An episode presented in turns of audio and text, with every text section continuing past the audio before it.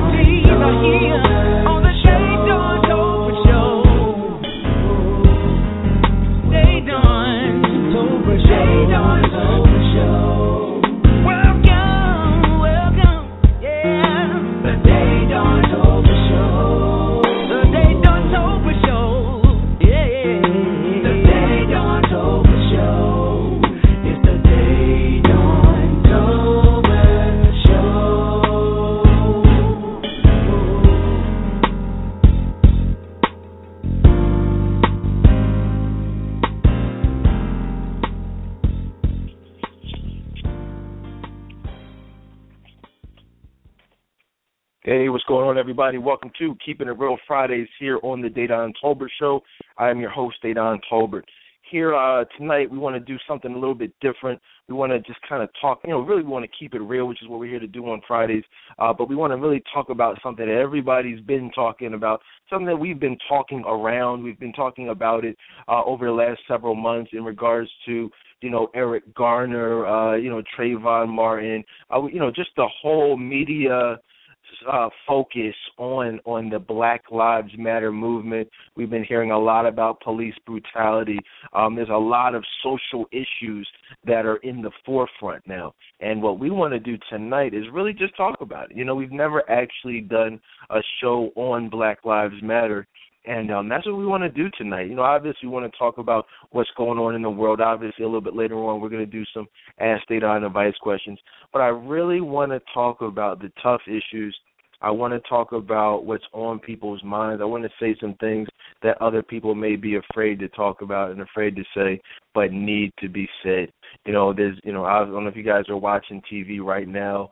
Uh, if you've had your TV on, you guys maybe know that uh, there's a, uh, you know, a Trump rally going on, or that was supposed to go on tonight. That was that was canceled. A lot of a lot of protesting. I want to dig beneath the surface tonight and talk about what's really going on with that.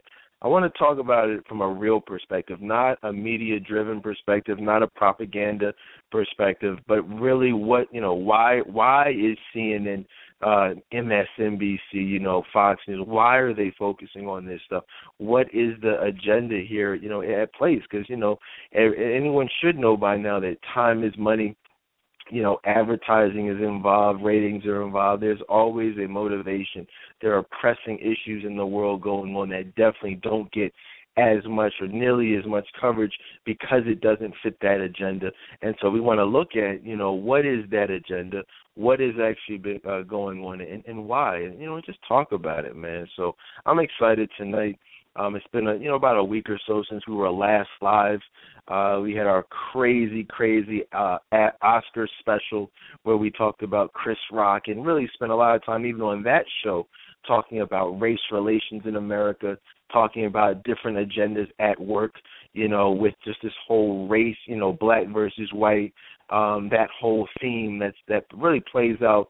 You know, has been playing out. Whether it's Cam Newton in sports, whether it's Trump you know, in, in politics, you know, the whole um Oscar thing, you know, black versus white from an entertainment standpoint. So, I mean, if you really look at the world, you know, it's it's all over. and We really got to take a look at what's going on, and, and so we're going to do that tonight in a, in a number of different ways. So, um, as always, you guys are welcome to call in with comments, I mean, questions, whatever you may have. Six four six two zero zero uh, zero three six six and um, you know we'll, we'll uh, you know we'll, we'll get it in. We'll have some fun tonight. Uh, Courtney is here with me tonight. Courtney, how are you? I am doing well. It's so good to be here. Um, excited, of course, for another great show, and then also just enjoying this weather. It's been unseasonably warm this whole week, so that's pretty good too. Yeah, yeah. I mean, it, it, you know, it's exciting. I mean, it, I mean, it is technically spring, like around the corner. Like, I mean, like next week will actually be spring, so actually it's not like unseasonably. But but I get what you're saying, though. Quick, you know, Yeah. this is keeping it real you so, I mean. I mean, it's not really. I mean, technically, you're. I mean, technically, it's still winter, but I mean, it is middle of March. So I mean, you know, today was 60, which was actually right on the, you know, the button. You know what I mean? But you know, it is what it is. Good, to, good to be back. You know, I got to give you a hard time, Courtney, but I'm excited tonight, though. You know, let's jump into it, man. Tonight's show was brought to you guys by Tolbert Relationship Counseling, TRC Auto Sales, and um, you know, that's what it is, man. You know, let's so so what is, what is going on around the world? You know, I had some other things that I wanted to start off with what's going on world, but you know, everyone's talking about Donald Trump right now. So I mean, if, you know, let's let's talk about it, man. Like you know, I, I like over the last ten or so years, we've been doing this a long time. I, I like to consider us the you know the voice of the people. Like I, you know, I've I've always told you guys, I am a lover of talk radio. So you know, I like talking about things. You know what I'm saying? I like talking about you know things that I would like to hear discussed. And you know, just so you know, I mean, there's a serious shortage, serious shortage of of quality radio out there, quality media out there. And so I just want to talk about stuff. And if you guys have issues that you're passionate about, post about them in the Friends of the Dedan Tolbert Show group. Let us know what you want to hear discussed, and we definitely will, uh, you know, we'll discuss it at some point. So here's one of the issues that so, and let's let's just look at what's so everyone's protesting Donald Trump. Okay, that you got these you have these rallies that you know, and, and please let me just be clear. Over the last several weeks, any live show we've done, if you guys are newer listeners or maybe missed a couple shows, I don't don't let whatever the topic is fool you, because every day, every show we talk about, we've talked about Trump. We've spent a, you know an and a, a lot of time talking about politics, the you know the debates, Donald Trump, Ben Carson, Barack Obama, Hillary Clinton, Bernie. Like we've been talking about this, so you know understand that it, and get caught up if you've missed any shows. There's definitely some uh, valuable, valuable information has been given. But so let's look at so Donald Trump has been you know portrayed at, by the media as this racist, right? I mean that's what's going on. He's you know he's a racist you know and we and again let me just you know i'm not a, a republican i'm not a donald trump supporter you know but at the same time i am someone who has literally and when i say literally i mean literally every you know watched every debate this this election season. I have not missed one debate. I've heard every debate from the democratic side from a republican side. I just got finished watching last night's republican debate. Um like you know i had to get caught up. I didn't catch it last night live. And so, you know, so when I I'm just saying that to say that I know like, you know, what I'm talking about. I've watched it and not just the sound bites, not just the you know the the CNN clips or whatever you know where they add their spin to it. But when you actually hear, you know, what's actually being said, I personally have not heard one racist comment made. Okay, and let me just and I'm again I'm I, I said I've watched them. And I think if anyone who's watching, they've never actually heard. Now, the media has taken certain things and spun it, right? And that's why you have these rallies. That's why you have these things. Now, again, I'm not, I, you know, I don't support everything that Donald Trump is saying. Like he has, the, and even the media's. Here's the thing: when you, it's like weird. It's like when you think of Donald Trump, why you think he's? I mean, he speaks on all issues. You'll get the debates they ask all types of questions, right? They talk about all types of issues. But the the issue that when you think of Donald Trump, you hear two things. You think you hear his stance on on Islam, and then you think of his stance on immigration. Why? You know, where these are just questions. These, you know, those opinions have been formed based on questions at these debates. But just like there's, there's a million different questions at the debate, so you got to ask yourself, wait a minute, why are these two things sticking out? Hmm, it's because that's how the media spins it. But you know, and that's you know that's life. That's what they do. But we got to look at it like that. Now, again, I haven't heard anything racist. Now, per se, I have heard things that I disagree with. You know, when you say, "Hey, look, um, you know, how do you feel about Islam?" and they've given him opportunities to backtrack. They've given him opportunities to clarify. But they're, you know, just so you guys understand what's actually being said, they're asking him, "Hey," or he's saying, "Hey, look, I have a problem. There's a problem in the United States with terrorism." He's like, so you got to look at okay, who are these terrorists? Well, they're radical Islamists, right? I mean, that's what that's who the terrorists are. You know, they're they're radicals. So he's saying, well, so they're asking like, wait a minute, do you have a problem with Islam? Just to be clear, like, are you saying Islam is the problem? Because there's you know over a billion uh, Muslims in the world. He's like, well, I mean, there's a problem. He doesn't clarify it, but he's saying there's a problem, which there is a problem. Now, do I think that um, I, I mean, that's it's it's you know it's ludicrous to say that Islam itself is the problem, right? That's that's ludicrous. That's so I can't support that. But at the same time, that's his opinion. Now, do I think that's a racist opinion? No, I don't. Because there is a problem. I don't. I don't. I don't feel. Now, some people may disagree. I, that's not racist to me. If you look at the actual word. Now, that's how he feels. You can't ask a man how he feels and then get mad at his response when he tells you exactly how he feels, because it differs from how you feel. I think that, but, but for me, because that's what that's what we're here for. Is you know this is my opinion. There absolutely is a problem with radical Islamists in you know around the world as well as in this country. People who distort, just like radical uh, Christians, people who call themselves Christians, people who call themselves Muslims. They're radicals. They take religion and and they twist it so there's absolutely a problem. So he's saying basically, you know, it's so hard nowadays to differentiate who, you know, which is which, and which which is true. Now that you know, I can't get on board with the whole let's you know let's turn our backs to all Muslims and let's place all Muslims you know in a box and say all Muslims are bad. You, you know, I can't, I can't support that. But at the same time, I, you know, I disagree with that from a fundamental standpoint. But I'm not going to say, okay, you're a racist because that's that's your way of dealing with a clear and present problem. Now, this is the, this is the, this is how I feel. I would rather. This is where I think I differ from a lot of people because I would actually rather him say, "Look, there's a major problem with with with radical Islamists, uh, period, here in this country and abroad. I'd rather him take a hard stand and say, look, we as a country have to stop being politically correct. You know what I'm saying? And, and, and if, it, if that means waterboarding, if that mean, means detaining these people in Guantanamo Bay, if that means you know shutting off our borders to you know having a more strict vetting process to to determine who comes in and out of this country, hey, I'm all for that because there is a problem. You know, if that means hunting down, you know, you know, people you oh, know, how can you target terrorist families? You know, we have a president right now who who will not who refuses to classify and this look this up.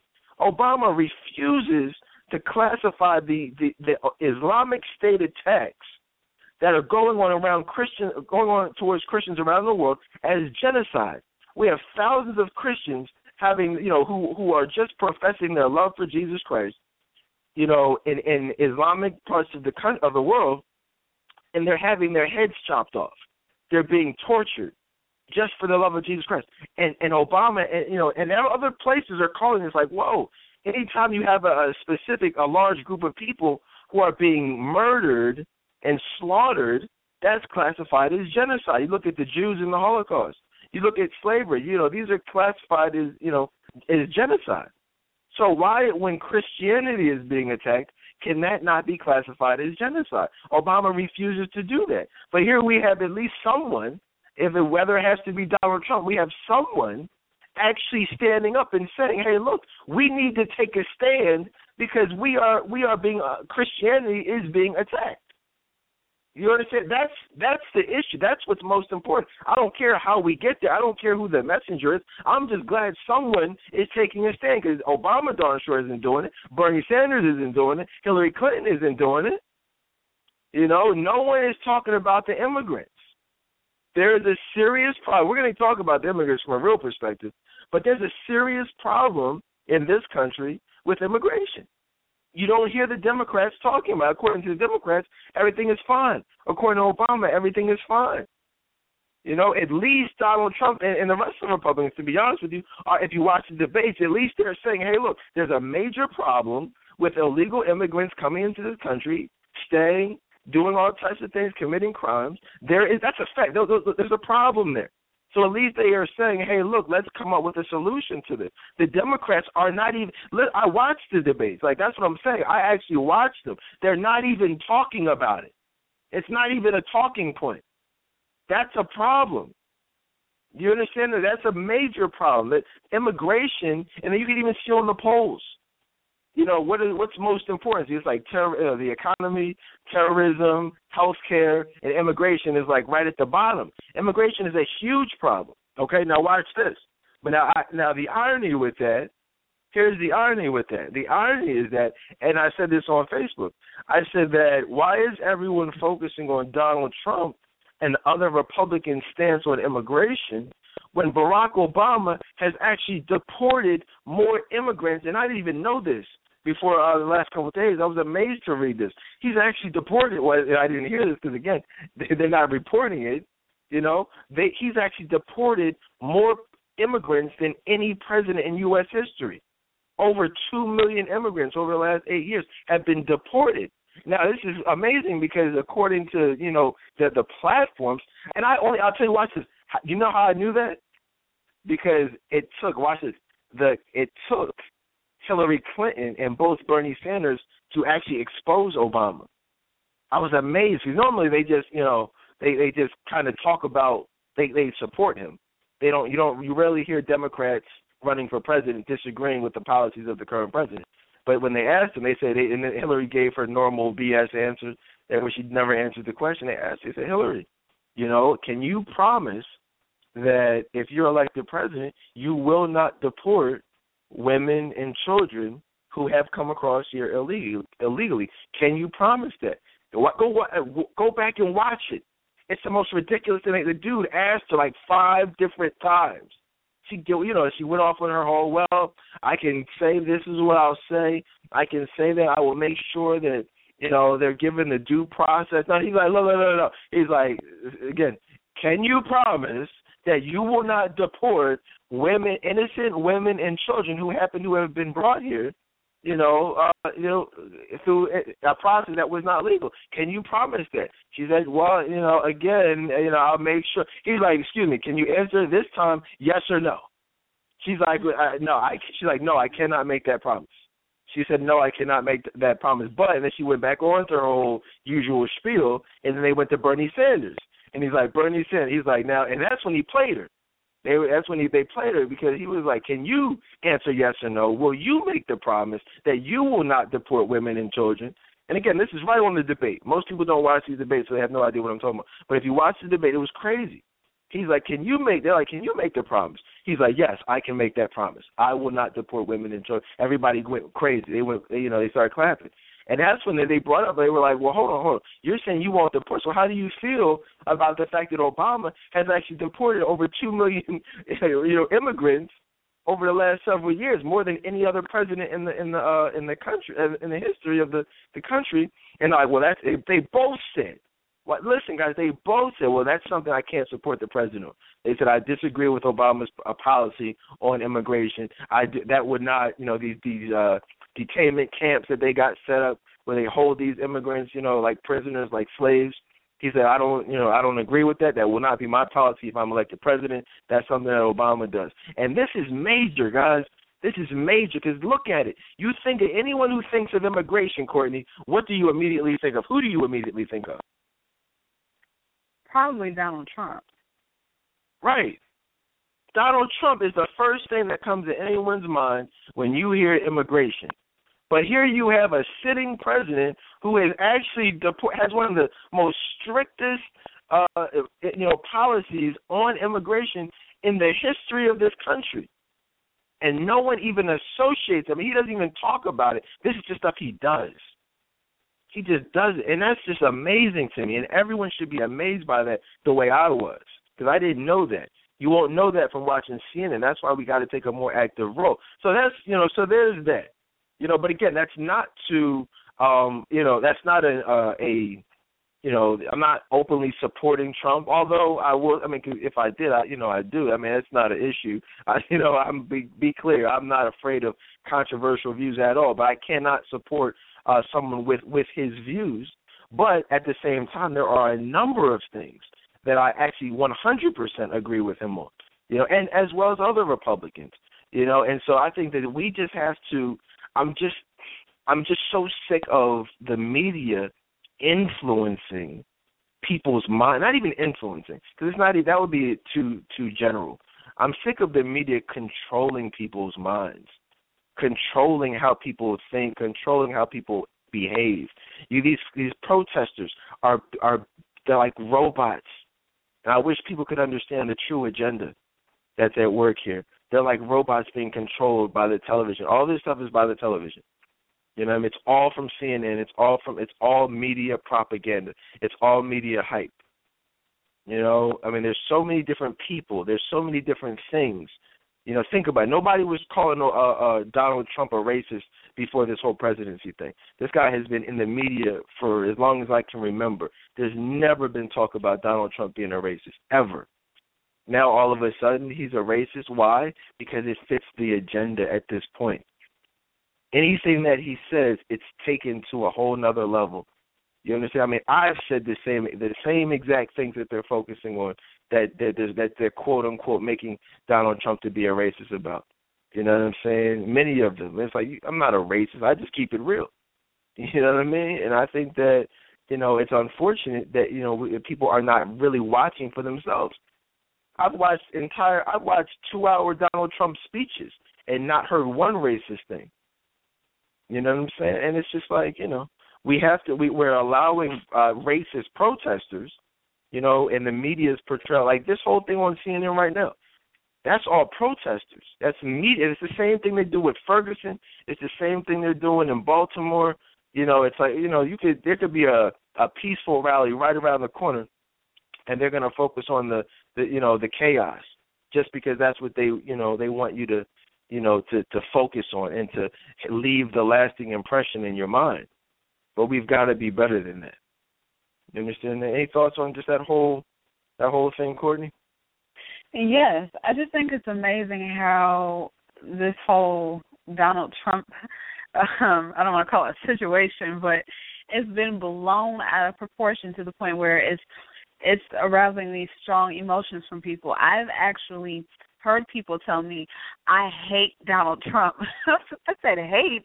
Do you know him? Well, no, no, I, I don't know him, but I, I just hate him because he's racist and he's this and he's that. And like you said, they pay attention to you know words that he says that are, are twisted and just different situations like um they were saying oh you know he supports the kkk that was never said but you know they made it seem like you know he he supports the you know kkk and um all of this stuff and you know he's racist because you know he doesn't want um the Islamists to come over to to the United States. And as I said before, it's to me it's not about and he actually says it himself. It's not about religion but more so national security. Now his method is may not be the best, but the intention is is what's important. It's about protecting our borders. But people don't look at it that way. They look at it at how at how um, the media is portraying it and they just tell everybody just to hate him and now you see what you see on TV. You know, you see these protesters and people like tearing up signs and just running around like crazy. So Yeah, it's crazy out here. It's it's really unfortunate and um you know, tonight we want like I said, we want to talk about Black Lives Matter and just just the whole you know everything that encompasses you know the whole discussion on race relations um you know the whole um, media perspective, the whole media slant um, towards this. I mean, it, it wasn't like this. I don't know if you guys noticed, but it, it definitely wasn't always like this. It's a definitely clear, you know, and, and um, deliberate attempt to divide the country, you know, into this black and white or black versus white uh, environment that we see today. Uh, one of the things that I found interesting, I was watching a um, you know a clip of uh, Killer Mike, I don't know if you guys know about Killer Mike, but he's a uh, you know a very avid um, supporter of of Bernie Sanders, and um, he does a lot of uh, a lot of campaigning for him. And you know he was actually talking, you know, making some very excellent points, much of which you guys have heard us talk about here on this show. But he was talking. I posted it on my Facebook page. He was saying that how Hillary can't change the system if she represents the system. which I found to be very. I mean, you know, that's just that's what it is. That's what we talk about every night. I mean, and if you, a lot of people don't understand that, and it, it just uh, it baffles my soul that you got you know all these southern states who you know that are majority black, you know, and they're they're supporting her in like overwhelming numbers, especially over someone like Bernie Sanders, and it just uh, you know it just really speaks directly to uh, no disrespect to anyone, but just ignorance, you know, just because there's no, I mean, there's no possible reason you know and again i've watched the debates i've i mean you know this is what i do you know, I watch everything, whether it's CNN, I mean the debates, I mean, you know, MSNBC. I've I've you know been to these candidates' websites, and I mean, there's there's literally no reason whatsoever for anyone to support Hillary over Bernie. Like it's like okay, if you want to support Hillary over Donald Trump, it's like okay, we can talk about that. All right, I get it. But I mean, if you're a Democrat, you you know, you just there's just it's just not. It can't be anything other than ignorance. You know, like if like if you've actually watched and researched Bernie, and then you've actually watched and researched, uh, you know, Hillary. There's, like, there's no reason.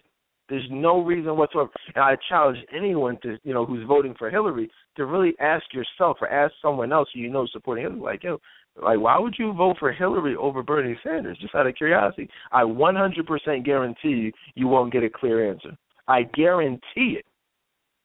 I 100% guarantee it. It'll be some kind of ridiculous answer. I promise. Just try it out, and you'll see what I mean. It's only because of ignorance. You know what I mean? And um, you know, or or just like I said, something ridiculous. So think about that for a second. Now, but again, you can't. Like I said, you can't. Like you know, if you have someone who's literally getting paid and on the payroll of these billionaires, literally getting six hundred thousand dollars per speech you know, a million dollars to make it, you know, to speak. And, you know, there are favors that come with that stuff. And, you know, that Hillary is on the payroll. You can't change that. And she that's why they say, Hey, look, you know, release your uh you know, your your tax records and, you know, these these records for, you know, what you're getting paid for these these speeches and these appearances and things like that. She doesn't want to do it because it would be, you know, mind boggling, it would be eye opening to everyone to see like, yo, the people you're talking about prosecuting and you know, cutting funding for and, and you know, penalizing. It's like these are the people people who are paying and have been paying you and Bill Clinton, uh, you know, salary for the last many years. Even I mean, the, it's the people like Donald Trump, ironically, and that's one of the reasons why I respect what he's done because he's actually said a lot of truth. What I'm saying right now, he said he said publicly like, "Yo, I, I was one of those people." You know, you got you got and Bernie Sanders talks about every day. He says like you have these billionaires who have these politicians in their pockets. So how can any and why would anything get changed if if everyone's benefiting? The billionaires are getting favors, the politicians are getting rich. Why would anyone expect that to change, especially with someone who's an active participant in the system, like Barack Obama, like Hillary Clinton? You know, so you can't. That's that's one of the reasons why Bernie Sanders has had the uh, momentum that he's had because he's exposing the the rigged campaign contribution system that Hillary Clinton continues to benefit from, like Barack Obama benefited from. That's what I'm saying. You guys got to really open your eyes. You know, that's why I like people like Marco Rubio, uh, you know, John Kasich, because it's like they're not. That's not what they're. They're not in the pockets of these people. I'm not saying they're perfect, but if you look at you know, issue for issue. Look at these these people's stances. It's like, come on, how can you support someone who represents everything that everyone wants to supposedly change? You know, so I mean, so there's that. Um, now here's the thing: we gotta. This actually made me chuckle. You know, there's you got. I mean, it's amazing. You got people like you know, people, you know, got people like Bernie. I mean, uh, Ben Carson. You know, you look at people like that, and you know, or look at him, and you then you look at people who call him a sellout. He's a sellout. Like, okay, well, why is he a sellout? What makes him a sellout? Well, um, I don't know. He just is. Like, what? What you, like? What what exactly do you disagree with? Well, I don't know. He disagrees with Obama, so you know, and he's black, so you know that's why I'm like, no, you you don't have a reason. You know, and I, I, you know, one of the things that I see, see my definition of a sellout, guys, is because we're talking about Black Lives Matter, and you'll see where all this is going. Because you can't talk about Black Lives Matter, but from an ignorant perspective. You know, because all the same people who are calling him a sellout, the same people who support Obama, the same people who support Clinton and don't even pay any attention to Bernie. Those are, to me, those are the people who are sellouts. Because you're saying like, all right, well, I don't really care about informing myself about the political process. You know what I'm saying? So that to me, you know, you, my grandmother, you know, my grandfather, my great great grandmother and, and and father, you know, these are people who fought and died for our rights to to be a part of the political process. So for me, the true sellout is someone who's just oblivious to the process. That's a sellout because you're selling out your ancestors. You're selling out the people who actually fought for your right to be informed. You see what I'm saying? It's not about voting or not voting. That's what people don't understand. It's about the right to be informed, a right to be an active participant in the process, whether that means watching the debates, whether that means actually voting, whether that means helping out at the polls, whether that means having intelligent commentary on social media. But it's other different ways to change the system and to uh, bring about change. It's not all about pushing a button. I would have no problem whatsoever if somebody said, "Hey, look, I've watched these debates. I've researched their website, and based on what I've seen, no candidate deserves my vote. I choose not to personally endorse Hillary Clinton, Bernie Sanders, you know, uh, Marco Rubio, or any of these guys because I've researched them extensively, and none of them, I don't feel like they are worthy of my personal endorsement. Hey, you get no argument from me. You know what I'm saying? Because you are an active participant in the process. You know, no one is obligated to vote. It's not a it's not an obligation. It's not, you know what I'm saying? It's not even a responsibility. It's a right. You have an option, you know, to actually vote or not vote. But I feel like the responsibility comes from being an active participant in the process. You know what I'm saying? There are people who would rather watch Love and Hip Hop than actually than watch the debate, but want to be screaming Black Lives Matter. It's amazing. It's it's crazy to me. Preposterous. It's hypocritical. This is how hypocritical it is. Watch this. You got this is the most ridiculous thing I've ever seen in my life. I'm on Facebook. I posted a question. I it said, you know, it was a little meme. It said, if Michelle Obama ran for president, would you vote for her? I said, Courtney, did you see that? Yes, I did, and I answered it. I said, for what? no. This is the problem. This is such. I mean, this that thread was so indicative. I mean, it's like it's it's so ridiculous, but it's indicative of the ignorance of so many people. Because I mean, you're first of all, it it it, it makes a mockery of everything. That's what people don't understand. It makes such a mockery. It makes a mockery of my grandparents. It makes a mockery of my parents. It makes a mockery of the entire process. Because Hillary, I mean, first of all, like even Hillary, somebody like Hillary Clinton, it's like okay, she's been a senator, she's been a secretary of state. You know what I'm saying? She's traveled the world. She's you know has a plat- an actual platform on certain issues. She's a politician. So that I mean, obviously, I disagree with the vast majority of things she says, but at least it, she's a you know eligible to be a part of the conversation. You understand? It's like you don't have to like her, but it's it makes sense to talk about it and include her in a political conversation.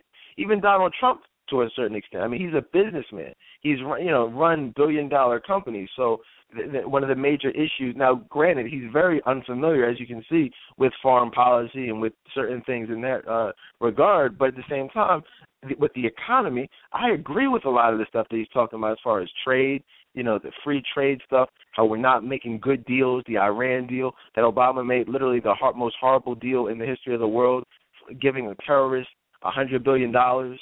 You know what I'm saying? And for them to uh, maintain their uh, a certain agreement, and less than a year into it, they're already in violation of the agreement. But we just gave them a hundred billion dollars. You know what I'm saying? And we didn't even have our, our our troops free that they're currently holding captive. I mean, it's ridiculous. It's the most ridiculous thing I've ever seen in my life, and and that's the stuff people need to be protesting. It's ridiculous. A hundred billion dollars to to the the terrorist hub of the world. Okay, that's what we. That's what Obama did. That's what the United States government did. It's ridiculous. You know what I'm saying? And so that's a. But so when you say okay, even Obama to it. I mean, he was a senator. like I said, I don't agree with a lot of this stuff, but at least it's like, okay, he's a he's a candidate. This is how he feels. Michelle Obama is not a politician. Michelle Obama is not at all, you know, experienced in any possible way. You know, whether from a business standpoint, from a political standpoint, I mean, nothing at all. No reason whatsoever would she ever be a politician. Certainly not at this point. Like even with Hillary Clinton, it was like okay, she was more political, even as a first lady. You know what I'm saying? But and then she became a senator. But Michelle Obama is it's like that's not what she does. So for someone to say, you know what I'm saying, I would vote for you for for this person, for the president of the United States to make decisions about whether or not we press a a button that could trigger World War Three. Whether or not you know what I'm saying, negotiating with people like I you know the I, Iran, you know Russia, like stuff that she's never done. What's like it has maybe even no desire to do.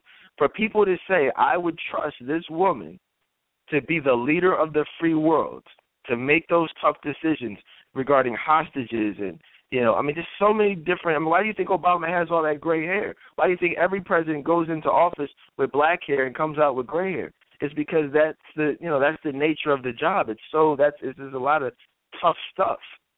I mean, there's a whole lot of other reasons for that gray hair, but that's you know a whole other conversation. But for someone to think that she would actually that she's done things at this point, that's not to say she can't. You know, who knows what will happen in the future. But to say at this point she has the type of record and you know and experience to to lead the free world to the point where you'd actually vote for. That's ludicrous to me. It's not not just to me. It's just it makes no sense. And that just kind of it's indicative of how aloof, you know, much of the really the black community. Because I don't hear white people talking about that. I mean, let's be honest. But you hear like it's just people don't really understand the political process, and that's all I'm saying. We got to actually think we got to actually make intelligent decisions. You know, I mean, you're saying you won't vote for Donald Trump, you know, but you'll vote for Michelle Obama. Like, if he if he's not qualified, then I mean, how? You know, what, what does that make her? I mean, I don't know. I'm just asking. Like, what? What? Why? What was your response? Well, my response was no, um, for obvious reasons. One, because well, the main one, I mean, she's an Obama, so she's going to be aligned with what President Obama is aligned with. When you think about them, and a lot of people just don't even look at this, but coming into it, this is just one example. When he was first in office, um, you know, it was all about you know, uh, a man should be with a woman and a woman should be with a man. To go from that and then to flip flop into it just being all about you know gay pride and embracing everyone you know between that and just all all of those things. I mean that's just one of many instances. And like you said she doesn't have the experience. I wouldn't vote for her. I mean it just doesn't it doesn't make sense. But this is what i will say that a lot of people uh really the black community as you said has put the obamas on a pedestal so high that they could do no wrong. And so they're not going to pay attention to you know what's really going on. They they're going to pay, attention to like wow you know the first black president which really is, isn't true but you know the first black president the first black first lady and oh you know this just makes them great and you know i admire her. She's so classy and all of these things and that um determined a lot of people's answers to be yes. I think one of the pro well not i think i mean you know you look at you know the the social structure you know, in the vast majority of this country in regards to African Americans. I mean, the the quality of school systems, you know, is not good, um, and so, you know, the the level of information that's being given to these kids is not at the highest level, you know, and so when you have, you know, when you go through, like, if you're not, see, for me, like, a lot of this stuff, it, you know, the the seed is planted at a young age you know, like for me, I think back in my my experience. Like you know, I had social studies. Like in social studies class, we actually, you know, discussed, you know, politics. We actually discussed what goes on around the world. And so, from a very young age, I had an interest in in politics, in government, and just understanding what the electoral college was, you know, how delegates worked, and you know things like that.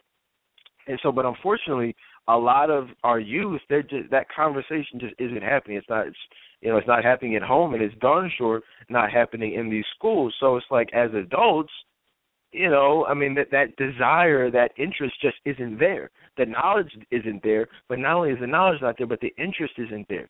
So you have people basing their, you know, their passion off. They have nothing else other than the media to base it on. Because they, you know what I'm saying? And that's not. And again, I'm not pointing the finger. I'm just explaining it. And that's not. You can't have that, especially if you want to have change. So then that's why you have these catchphrases like Black Black Lives Matter, you know, and these these social causes that the media shoves down your throats. It's like people jump on board because that's all they know. You know what I'm saying? Uh, one of the reasons why this show, like, people love when I talk about this stuff. Our ratings are highest because people have had, they people have inboxed me like, yo, yo, keep, can you keep keep that little segment like you start the show off talking about politics? Like, yo, can you keep doing that? I like what you're doing because a lot of this stuff I don't know. I never heard this before. I don't hear what you're saying on the news. And I I know you don't, and that's what I'm saying. I will continue doing it, but you've got to do your part as well to to actually watch these debates, to actually you know, so you can actually hear what they're saying. You know what I'm saying? Like because CNN won't focus on the the other stuff. Donald Trump has made some excellent excellent points about a lot of different issues. But let the media tell the only thing he talks about is Islam and immigration. It's amazing. I that's what I'm saying. I watch these debates. They're three hour debates. They're two hour debates with all types of questions. How come no one talks about the other issues that are discussed? Really ask yourself that. Why is why are we just talking about Islam? That's how okay, fine. That's how he feels about Islam. You know what I'm saying? That's how he feels. Okay, you agree, maybe don't agree. All right, cool. Well, well, let's go on to the next topic. Obama supports homosexuality. I don't support that. But what else is he talking about? Okay, he supports abortion. I don't support that. Trump supports, you know what I'm saying? He, he, he, okay, that's one thing. Listen, no politician, you, know, is going to have 100% of your support. I hope not. Whether you're a Democrat, whether you're a Republican, there's always going to be things that you don't disagree with. With, with, with if you if you're a person, okay, who supports literally everything that Barack Obama does, you are a sellout because that means you're again you are not taking an active role in the political process because there's no possible way you can support everything and if you do you don't that means you there's so much stuff that you don't know because trust me it's impossible to support everything that everyone talks about. So what we have to do as intelligent individuals is decide and ask ourselves what issues are we most passionate about? And i made a list for me personally. This doesn't have to be your list but i made a list. In my list of things that I'm most passionate about, first and foremost, when it comes to politics, first and foremost, and actually I, I made a list, but I can't find a list, but I'm gonna off the top of my head, first and foremost, Christianity. You know, like what are your as a as a as a voter, you know, vetting these candidates. I want to know what's most important to me. What's your spirituality like? Like, are you a Christian? What's your beliefs? That's first and foremost. I want to know how you feel about that. You know what I'm saying? Then I want to know, okay, what are your views on the economy? You know what I'm saying? Like, what what are your thoughts on that? You know, what? And these are in no particular order. These are just the things that are most important to me. You know, what are your views on abortion? Like, what are your like? When I guess that kind of ties into spirituality. You know, you know, I want to know what your beliefs are, but at the same time, I want to know how how do your beliefs shape your voting record, shape your platform, your political platform. You know what I'm saying? Like I you know, is it is it contradictory? Is it hypocritical? You know, you say you're a Christian, but you support abortion, but you support homosexuality. Those are obvious oxymorons. You know, it makes no sense. So, the, you know, those that's the type of stuff that I look at. Gun control. You know, are you in a, a proponent of the Second Amendment? Remember, I like guns. I have guns. I don't like my Second Amendment rights being infringed upon the way Obama is is doing and the rest of these Democrats are trying to do. I don't like that. That's not constitutional. It's not right. You know, it's it's ridiculous. That's also very important to me. These are the major things. Foreign policy. You know, are you pa- immigration? Criminals coming in. It's amazing. Donald Trump is being crucified because he's actually speaking about. And I've watched the interviews. I've watched every single debate. I've been looking. I look. I've been looking for the just to hear something racist. I've watched I, and some I've I mean I trust me when I tell you I've looked for it because I want to know. I want to see what people see. I'm looking for it. I'm a very intelligent. I'm as intelligent as anyone you ever meet. I've been looking for it with a fine tooth comb. Okay, where's the racism? Like everyone's saying, right? I want to know before I jump on the bandwagon. I want to research for myself. Where, where? Okay, immigration. The, the Mexicans, like, okay, what was actually said that was racist? There's nothing said that was racist. Not that was all 100% media. People say, "Oh no, he's saying that the, all Mexicans are racist, all Mexicans are criminals." I'm like, okay, let me see where he where he said that. Let me let me Google this. Let me go on YouTube. Like, let me actually. Like, when when did he say? Okay, in this speech, right, let me listen to the whole two hour speech just to make sure I didn't miss anything. He never said that, guys. It was never said. I trust me, it was never said. It's all lies. It's all media. I look for it somebody post where he actually said that. He said that wait, what was said was, and again, I'm not a, a Trump supporter, but I just I hate I don't I can't stand media propaganda. You understand that? He basically was saying like, look, there's a problem with illegal immigration. There's a lot of illegal immigrants coming in here. Many of them are rapists. Many of them are criminals. They're staying here. They're you know they're, and many of them are carrying on criminal enterprises here illegally, and we need to get them out of there. Send them home. I, that's a that's a, that's truth. That's not you know what I mean. That's not like racism. That's just speaking about a topic that everyone else, specifically the Democrats, are afraid to talk about. There is a major problem with illegal immigration. Many of the illegal immigrants that come over here are are criminals. Are many of them are rapists. This is documented. That's not you know what I'm saying. That's not you know what I'm saying. That's not a lie.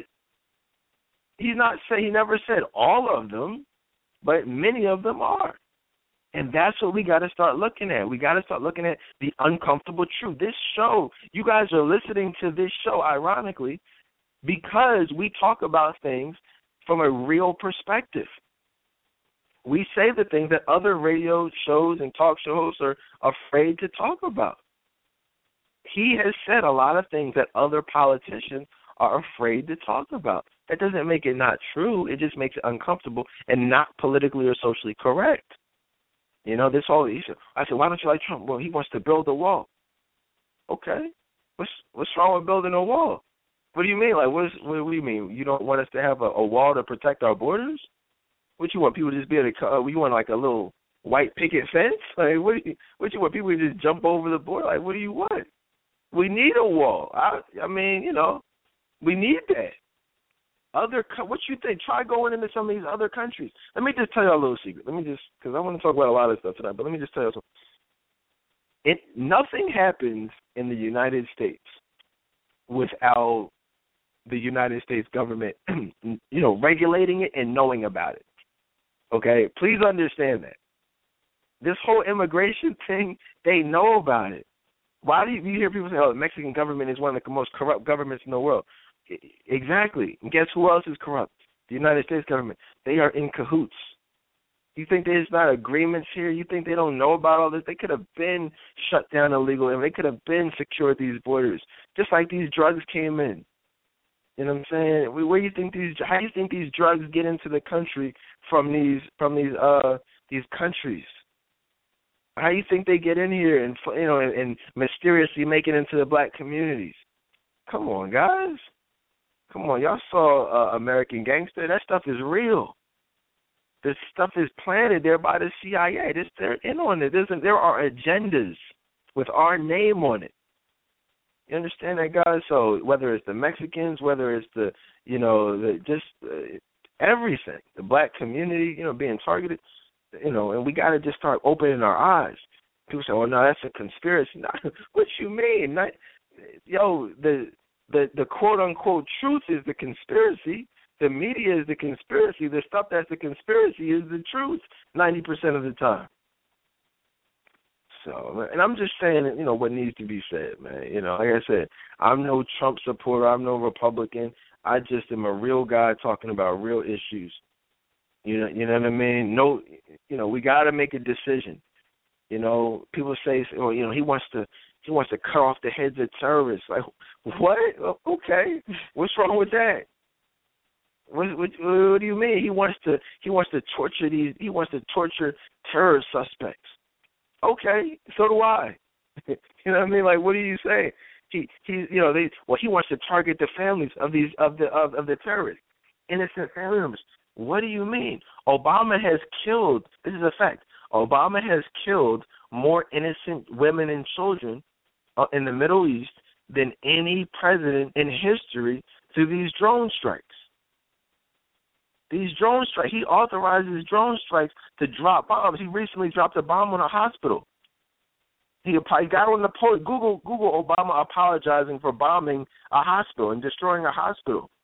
They dropped the bomb on the wrong, you know what I'm saying, the wrong location. Like what? That's this stuff. He's killed. Listen, he's killed more innocent children and women than any president in the history of the United States.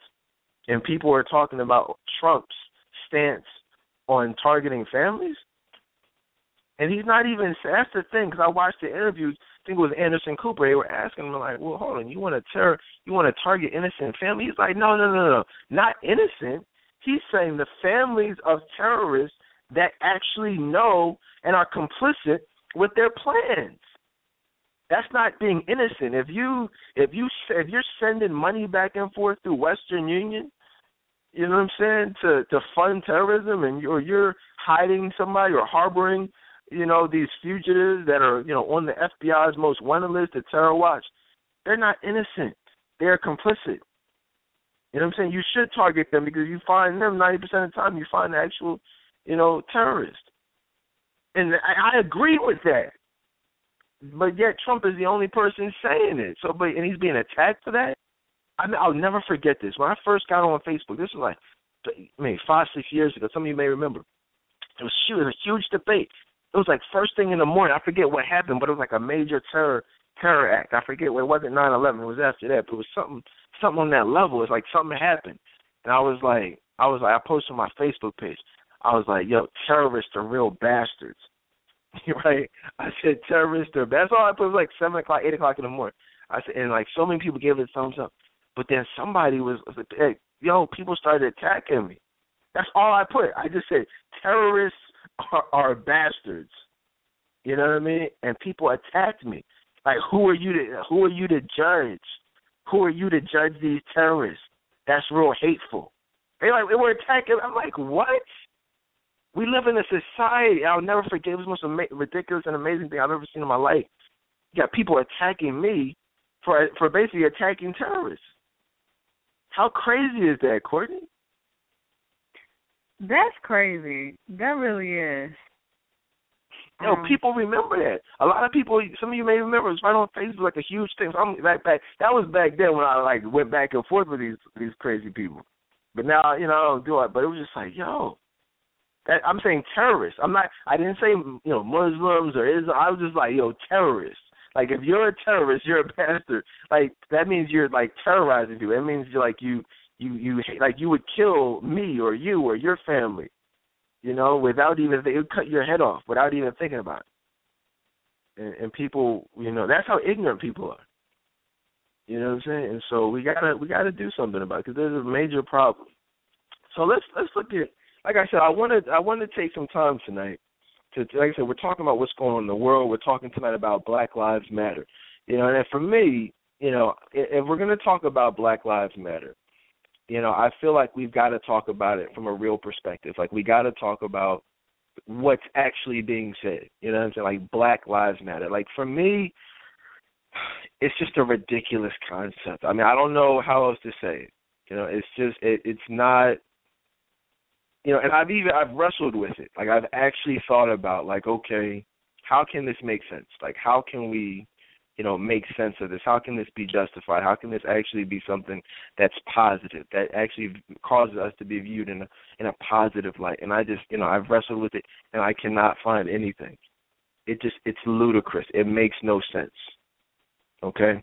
When you say Black Lives Matter, see, one of the things I just posted on um on social media was um, let me find out because I don't want to paraphrase because I felt like I, I worded it, you know, a certain way and in fact, while I'm looking for it, Courtney, from when you hear that term, because again, you you're your own person. You don't have to. You know what I'm saying? That's how I feel. Like I feel like it's just a stupid thing, and we'll talk about why I think it's a stupid thing. But w- when you hear Black Lives Matter, like, what's your thoughts on? it? I I see where it's coming from as far as like you know when you see the tragedies and all of that stuff. Um, I see I see where people are going with that, saying you know Black Lives Matter. You know those people didn't deserve to die. I agree with that, but I don't like the word blacks as if to say that other people's lives don't matter, as if to say black people like we're the only lives that matter. That um that to me is not right. Because you're leaving out because we're not the only race of people that have endured tragedies. We're not the only race of people that have been um killed by police or just killed period. Just we're not. And it's like we want to make a big spectacle out of that. And that I, I can't respect. I feel like it's you know, I mean, on so many levels, on so many levels, it's it's just ridiculous. Because on like one of the things what I said on Facebook that I was wanted to read, I said that according to God, and we're Christians, we're you know we're believers in Christ, and you know for us our our you know guide should be the Bible, not the media, not you know any of the these headlines, but the Bible. And you know you look at the Bible, the Bible says you know that all lives matter. You know all lives matter they have value and are wonderfully made in his image. And I said to never allow the media propaganda to shift your focus from the word to the world. And that's basically what we've allowed to happen, you know, from from a large standpoint. We you know, people are looking at what the world says is acceptable, what not what God says. That's why you have so much support for homosexuality, for you know abortion rights, for you know all this other stuff. You know this black versus white. One of our most powerful shows was was on race versus religion. You know, go ahead and check that out if you missed it from several months ago. I mean that because you know because that's the focus is to take our minds away from spirituality and put it straight on you know on uh race. You know this black versus white thing. But you know you can't you know lives matter, guys. Like life, life itself has value. So that's the first thing. Life, all, life has value. Period. Not black lives, not white, but life itself. Like if you are God's creation, that matters. And so for someone to take that from you in a way that's unjust or uncivilized, that's a problem. Period. It's you know it can't be on you know just about Black Lives Matter. That's it. Just doesn't matter. You know, life matters. All lives matter. So that's it from that perspective then when you look at when you look at you know you can't say black lives matter without looking at the black community. You know you can't you know you can't do that. And it, and if you look at the black community it's impossible to to not see what's going on in the black community. I mean it's not you know it's impossible not to see that. And so we live in a, i mean let's not even talk about the murders yet. But literally, guys, like we have millions of of black babies that are aborted every year. Like that's a problem. Like that, you like that's a ma- That's the number one killer uh, in the black community. You know, it's not uh, certainly not you know police brutality. It's not even black on black crime. It's abortions. That's the number one killer in the black community is abortion. But the problem is people don't value life like they should, so they're not even thinking about it like that. They're not even thinking like, okay, a fetus, you know, is a life. I don't know if you guys have been pregnant or you've actually have kids or what, but you know, if you come on, if you're if you have a baby growing inside of you, like you know when you're pregnant, you have an immediate connection with that baby. So abortion is a life. I mean, if you're come on, you know, if you're a mother or even a father for that matter, who's an active was an active participant in the pregnancy process.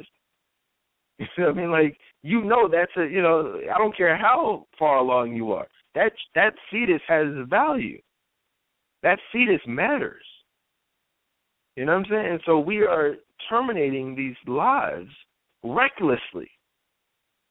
We have pe- women, we have, you know, letting dudes run up in them raw We have dudes, guys, you know, busting all up in these women recklessly with no regard for for life. They're creating these lies, you know, based on a moment of passion, and then, you know, they're wondering why everything gets all messed up. But then they have the nerve to say, "Well, Black Lives Matter." Well, how come we're not pro- protesting these abortion clinics? How come we're not protesting the, the, the these people, men and women, who are using abortion as a form of contraception? If if in fact Black Lives Matter, this is a question that has to be asked. It's not you know you're not going to hear the media talk about that because they they're they're this fits their agenda. Black Lives Matter fits their agenda. So the questions that I'm asked, I have no agenda. That's why you, know what I'm saying. You hear it, it's I'm still in the media. This is a show just like there's any other show on any station, but it's just I don't have an agenda. That's why you hear a difference in content. You know, so you look at that perspective from an uh, abortion standpoint.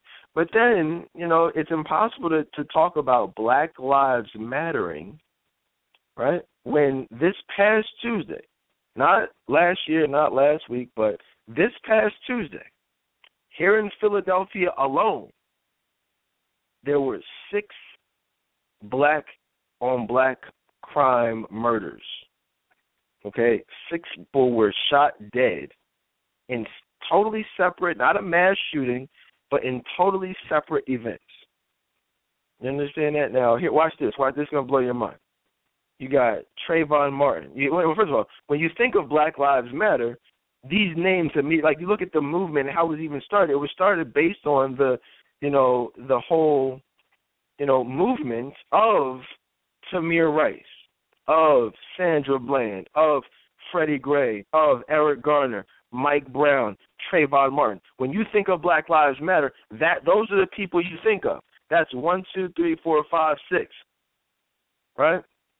But that's six that's six people that encompassed that or you know what like spearheaded the launching of the Black Lives Matter movement, right? Because they all these are all deaths that involved some I'll say I'm not going to say white versus black, but I'm going to say someone of another race, them versus us in some capacity according to the media. But but Courtney, do me a favor, name the six people who were shot here in Philadelphia and were and were killed the same way Trayvon, Mike Brown, Eric Garner, Freddie Gray, and Sandra Bland were killed. How name the six murders past Tuesday in Philadelphia? I can't at all. Right. Anyone. Anyone out there listening in, just call them with their names. What's the names of the six people who were who were murdered in cold blood in Philadelphia this past Tuesday? Phone lines are open. I'm waiting.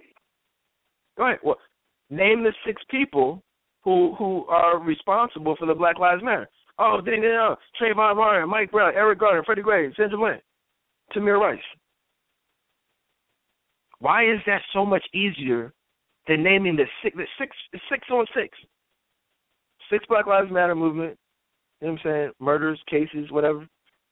But then six other people are the do do do do does Tamir Rice's life, does Trayvon Martin's life have more value than the six people who were murdered here in Philadelphia, Courtney? No. What's the difference? Why are they different? Why are they nameless? But Tamir Rice has you know has you know more value, more notoriety. I'll tell you why. Because of the media. There's no other reason other than the media. That's it. There's no. It's a rhetorical question. Tamir Rice's life had no more value than the you know the third guy who got shot here in Philadelphia on Tuesday. A murder is a murder. A life is a life, right? It, they're all black. They were all black. It's not. It's still. It's all Black Lives Matter, right? But you got to look at what the what's going on. The media has an agenda of inciting this this race war. So there's a white on, you know, white cop, you know, George Zimmerman, who they want to make look white, even though he's a Hispanic man, you know, and it fits their agenda. So let's capitalize on that. Freddie Gray, you know, all this stuff. It's let's let's not individualize these these incidents. Let's lump them all together as if they're the same. You know what I'm saying? Trayvon, the death. Listen, guys, it's, I've been waiting to talk about this for so long. Trayvon Martin has absolutely nothing to do with Eric Garner. Right? I mean, they're totally two totally, you know, just different situations, totally unrelated. Sandra Bland has absolutely nothing to do with Freddie Gray. Eric Garner has nothing to do with Mike Brown. Nothing. These are individual cases. That's one of the reasons why I really just thought about it recently. I'm like, wait a minute. We every one of these shows you can Google. We you guys if you're your avid listeners of, of our show. You can Google any of these names and listen to a three hour show discussing the intricate details of the case, of the investigation, the verdict, the reaction, the riots, the like all we've done this. Every single one of them. Most recently, Tamir Rice. Okay, we did say we talked about Sandra Bland, Freddie Gray, Eric Garner. Google their names and you will hear us our discussion on each of them. Okay, all of these shows get talked about. But my question is, why is no one talking about the six people who were killed on Tuesday? Now, again, that's not that's just here in Philly. You know what I mean? That's not what happened in Houston. That's not what happened over in Compton. You know, from I mean, I'm, I'm willing to bet there were over a hundred murders around the country, black on black violence, on, just on on on Tuesday. I you know I could be wrong. I haven't researched it, but I don't think that's a bet that anyone would want to take. Because most likely they'd lose. If I said I'm willing to bet over a hundred black men were killed by other black men on Tuesday alone around, we already got six just in Philly. So if you Google at what are the you know how many major cities do we have in the United States? Look at the crime rate. Let's you know what I'm saying. Come on, let's.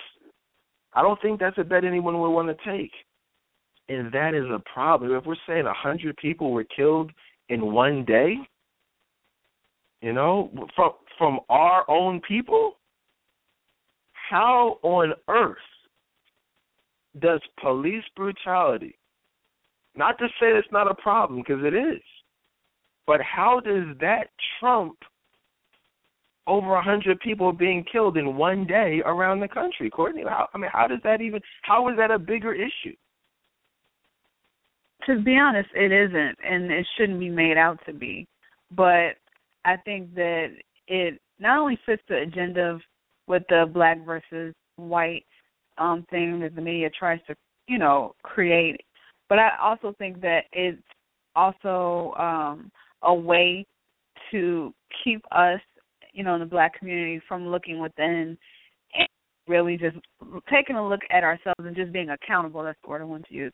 Um, just taking accountability for our actions. Because if we're always looking at the media and looking at it as a police brutality, black versus white thing, you know, we're less likely to make corrections within ourselves, which is why you see you know these crimes happening over and over and over again and we're hurting each other. Yeah i mean we've got to do a better job of policing ourselves. We can't just rely on you know the media to to define what we're passionate about if if you see someone you know committing a crime or you know, this six people killed in Philadelphia. I mean, that should be like that should be front page news. In at least in your mind, in your household. You know, like that we should we've become numb to that type of stuff as a community. It's like when you wake up, like my wife wakes up, you know, wake up, we turn on the news first thing in the morning, and literally every morning there's a black man murdered.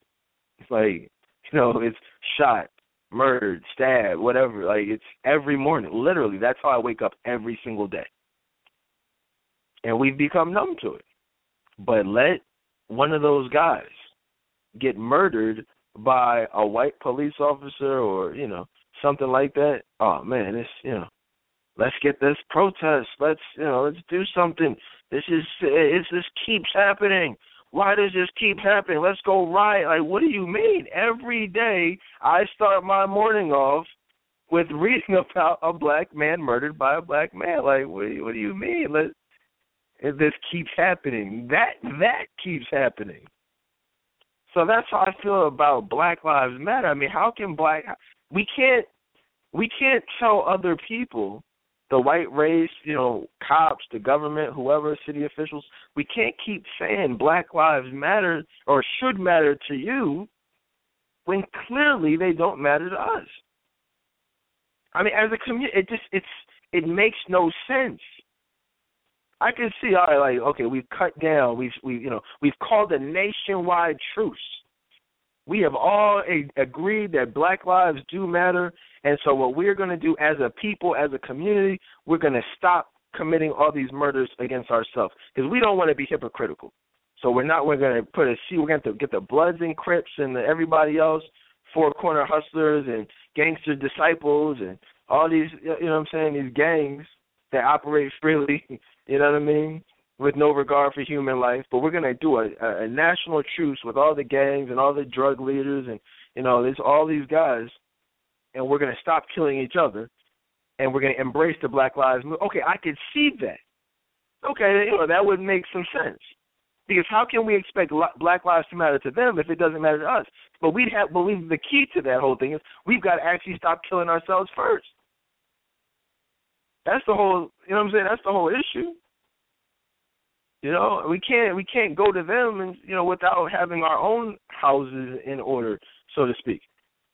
now watch this. Speaking of houses, this is crazy. Listen, y'all, I don't know, man. Y'all, this is like the end of the world is near because here we have Beanie Sigel, who has taken a stand. Now I don't know if y'all know about Beans, but like he's not, you know, his raps, his lyrics, his just his overall lifestyle you know, is not one that's uh, or has been conducive to peace and harmony and love and you know, like you know, he's basically a gangster. Like that's basically you know his his whole thing, or it, which it had been, um, you know, throughout his music, and if you look at his, you know, just how his life and people he associates with.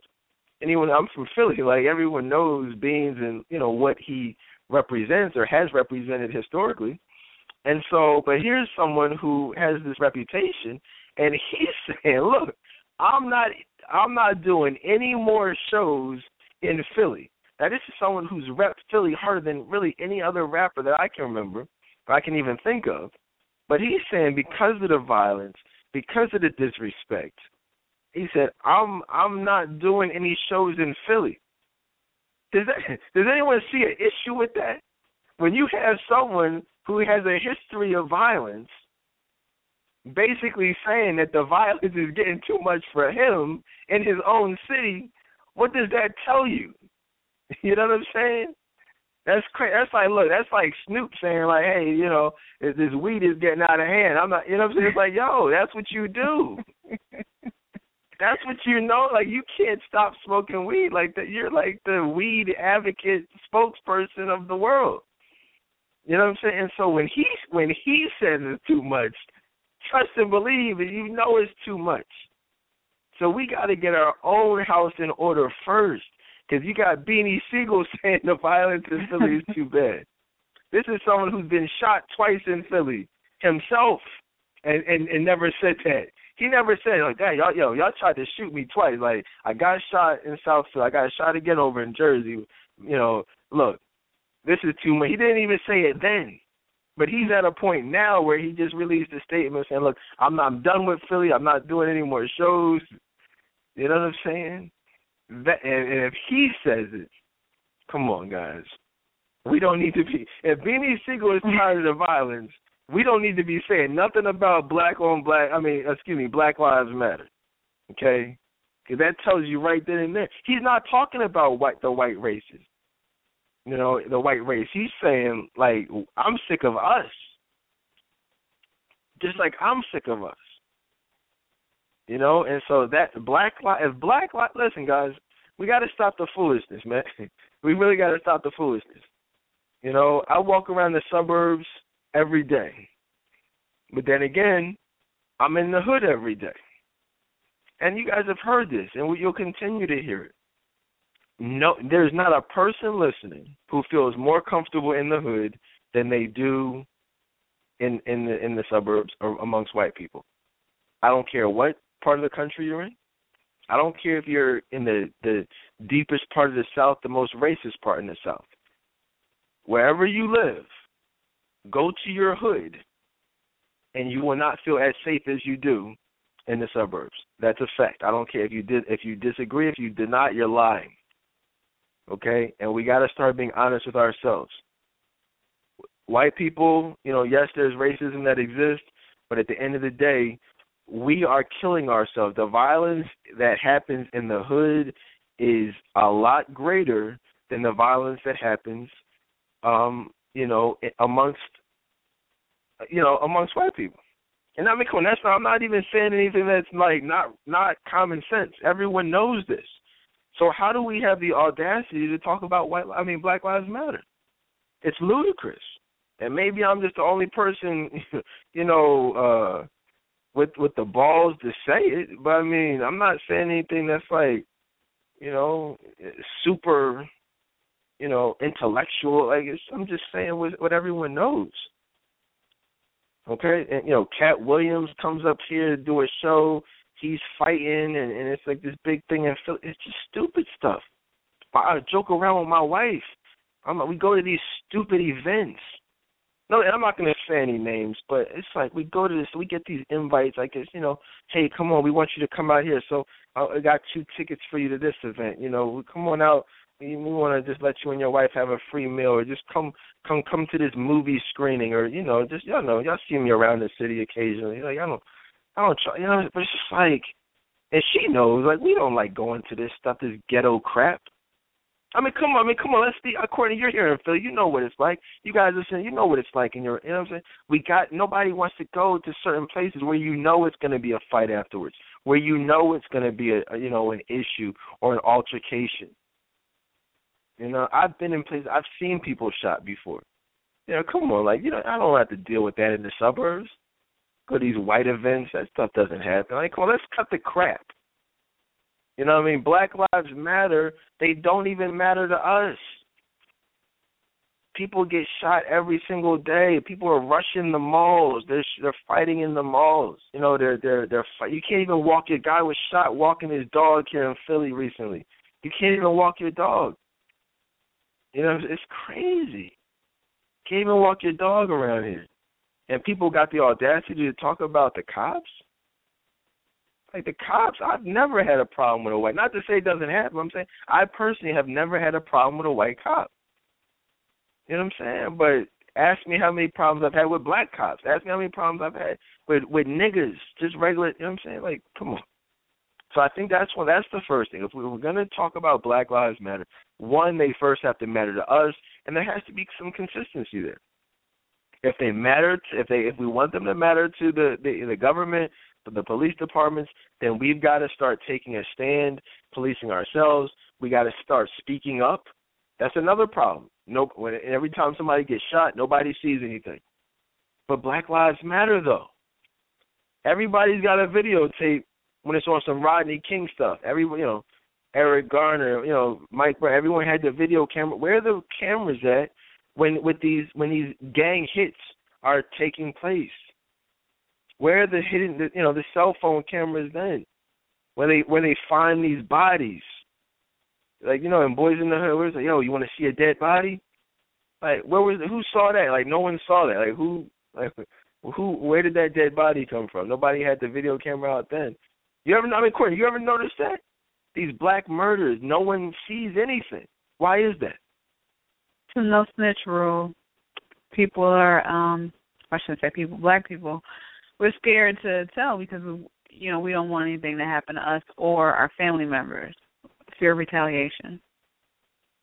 But Black Lives Matter, though, so it shouldn't matter. I mean, like, if Black Lives Matter, why should no? Why should there be a no snitching rule if Black Lives Matter? Right. It doesn't make sense, but that's how it is.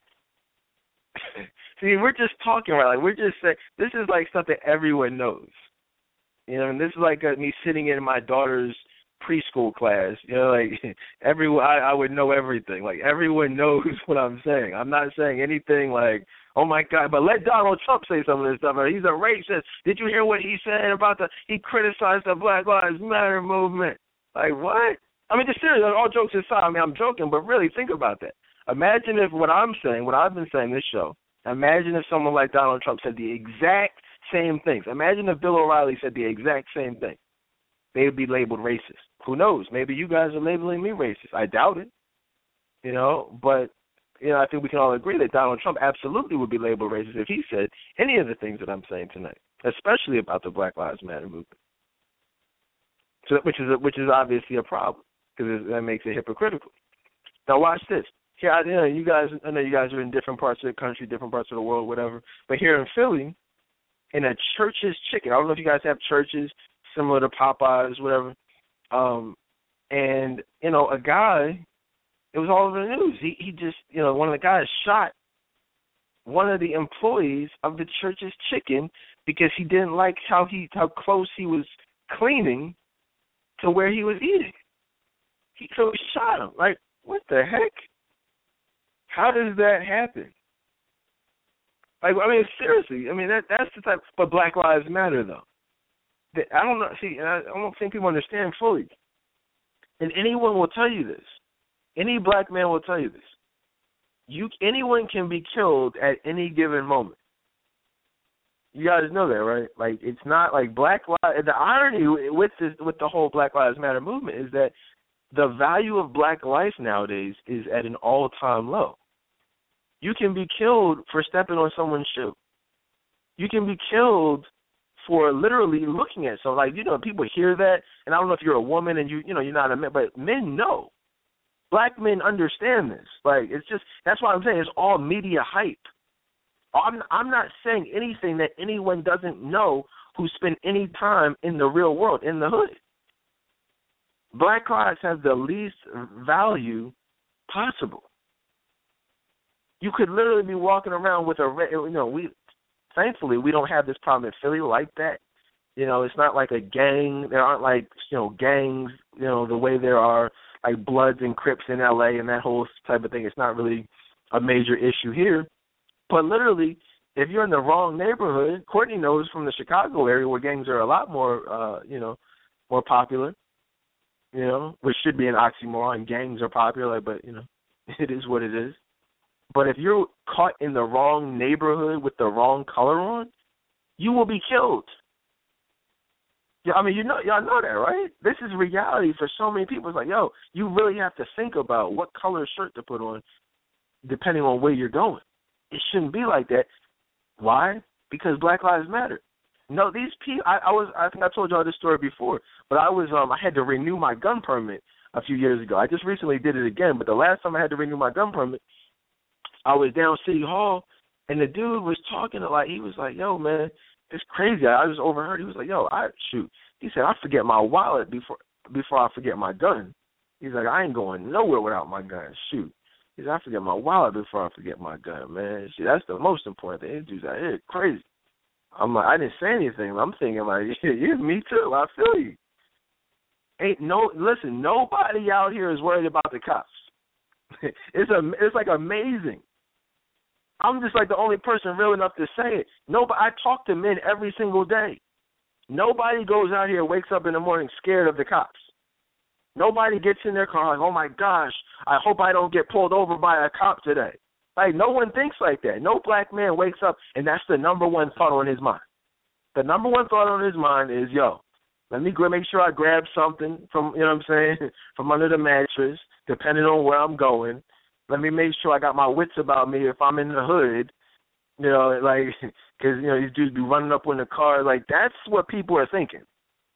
You know what I mean? Like no one's the, no one thinks, like, oh my gosh, I could I might get pulled over and Rodney King, you know, beat. Like you know, come on, that's not and that, not to say that doesn't happen. I'm saying that's not even the the the reality of the vast majority of men out here. As black men, they're thinking like, yo, they want some some Trey from uh Boys in the Hood type stuff, some Ice Cube, some Doughboy type stuff. Like, are we gonna have to split up? You know, like like I mean, that stuff happens every single day. But Black Lives Matter though. Menace to society. You know that stuff had like all these movies. That's the re- they're not about cops. These movies that are being made aren't like about like oh my gosh the race these cops are so racist. No, they're about gang life. They're about drug life. so. Not to beat a dead horse, but that's you know what I'm saying. We got to start being honest. If we're ever going to have a change, we have to be honest about the actual problem. Okay. Now, Black lives do matter, just like white lives matter, just like Asian lives matter, Hispanic lives matter, men, you know, matter, women matter, children matter. Like I'm saying, like I I I cannot believe that actual followers of Jesus Christ have embraced the Black Lives Lives Matter movement. When the heck did Jesus Christ ever focus on a race or even a certain class of people or any group of people for that matter, Courtney? What book in the Bible was that? In none of them. He was trying to help everyone. Well, I mean, I'm just asking these questions, guys. I'm just asking questions. What I mean, as believers in Christ, at what what part of the Bible does the Black Lives Matter movement fit into the Bible? Like, at what point of Jesus Christ's teachings would that be applicable? The answer to that question, I think we all can agree, is nowhere, because that's not what he represented. Like I said earlier, all lives matter. They're all all lives are made in the image of God, in His likeness. All bodies are temples and should be worshipped and taken care of and preserved. Not just black lives, not just that's that's it from a community standpoint. But let's talk a little bit more about from an entertainment standpoint. Because there's a lot going on as far as Black Lives Matter. Everyone's talking about Zoe Saldana playing Nina Simone. Oh my gosh. You know, how could they do this? How could they cast this person she's she's light skinned? Oh my goodness, she's actually light. You know what I'm saying? Like, are you are people crazy? And we've talked about this a few times on the show, but like literally, are people crazy? I just want to know, like, is that like people are dying in the streets? There are children right now starving to death. There are homeless. You know, Obama is bombing someone right now that has nothing to do with terrorism as we speak. You know, we are plotting to invade another country that has nothing to do with anything, just to take over. You know what I'm saying? But we are actually worried about, you know, Nina Simone being portrayed by Zoe Saldana. Does I mean, sir, does that, guys? It doesn't matter. You see, like you guys, like, people are really mad about this. Yo, let me tell y'all something. If you don't want to watch Nina Simone being played by Zoe Saldana, guess what? Don't watch the movie. Know what I'm saying? Like, just don't watch it. I mean, I don't know. It's like to me, it's again, maybe I'm a different type of person, but it's not rocket science. Just don't watch it. or, you know, actually go ahead and get some funding. Like I told y'all the other night when we discussed this, go get some funding and uh and make your own movie. You know, and you can cast wherever you want to put. I you can't tell someone else what to do with their money. You know what I'm saying? You can't you can't do that. And if you don't like it, you have to change it. But you can only change certain things a certain type of way. And if you want to change Hollywood, make your own movie. Well, first of all, you can't change Hollywood. You know, certain things are not designed to be changed. But you can if you want to. If you feel that passionately, you know, a lot of these movies are being made independently nowadays. Make your own movie, or you know, or contribute to someone who's trying to make a movie that you support, where you support their vision. You know, I mean, whether it's Spike Lee, Nate Parker, you know, Tyler. I mean, whoever, whatever you want to do, you can do it. But what you can't do is just sit back and complain and not do anything. Zoe Saldana, you know, at the end of the day, is a woman of color. You know, I mean, she said different things about her nationality. I mean, at the end of the day, I don't care what she is. I mean, to me, I look at her as a beautiful woman of color. You know, I mean, and the reality is, is that I'm sure she'll do a good job as uh playing Nina Simone. Yes, does she have to put on some more makeup? I mean, you know, okay, whatever. Guess what, guys? Denzel Washington is actually darker than Malcolm X was. Did you know that, Courtney? I mean, I'm being I don't funny. know. I'm being funny. News news flash. He was actually a different complexion than Malcolm X. Malcolm X was actually light skinned. Denzel Washington is, is you know like a browner skinned man. Guess what? It doesn't matter. you know what I mean? It really doesn't. You know, it does not matter. You know, you know does that mean that that, that uh, Denzel could not give one of the greatest performances in the history of, of movies? You know what I'm saying? Of course, it doesn't matter. Who knows? Maybe Zoe Saldana will win an Oscar for maybe maybe she'll blow it out the park. Maybe she'll do a really great job. Because what, what people have to realize is that people weren't beating down the door of these producers to get this movie made. You know, and I think, and we talked about this a couple of years ago, actually, when they were even talking about casting her. And one of the things we said was because this has been going on for a while. Because I remember us talking about that was like two years ago. But now that the movie's actually done, people know the conversation is being had again. But what people got to realize is that, you know, if you like any, they could have got. Listen, why couldn't you find, you know, a darker skinned woman to play this role? Okay, well then who?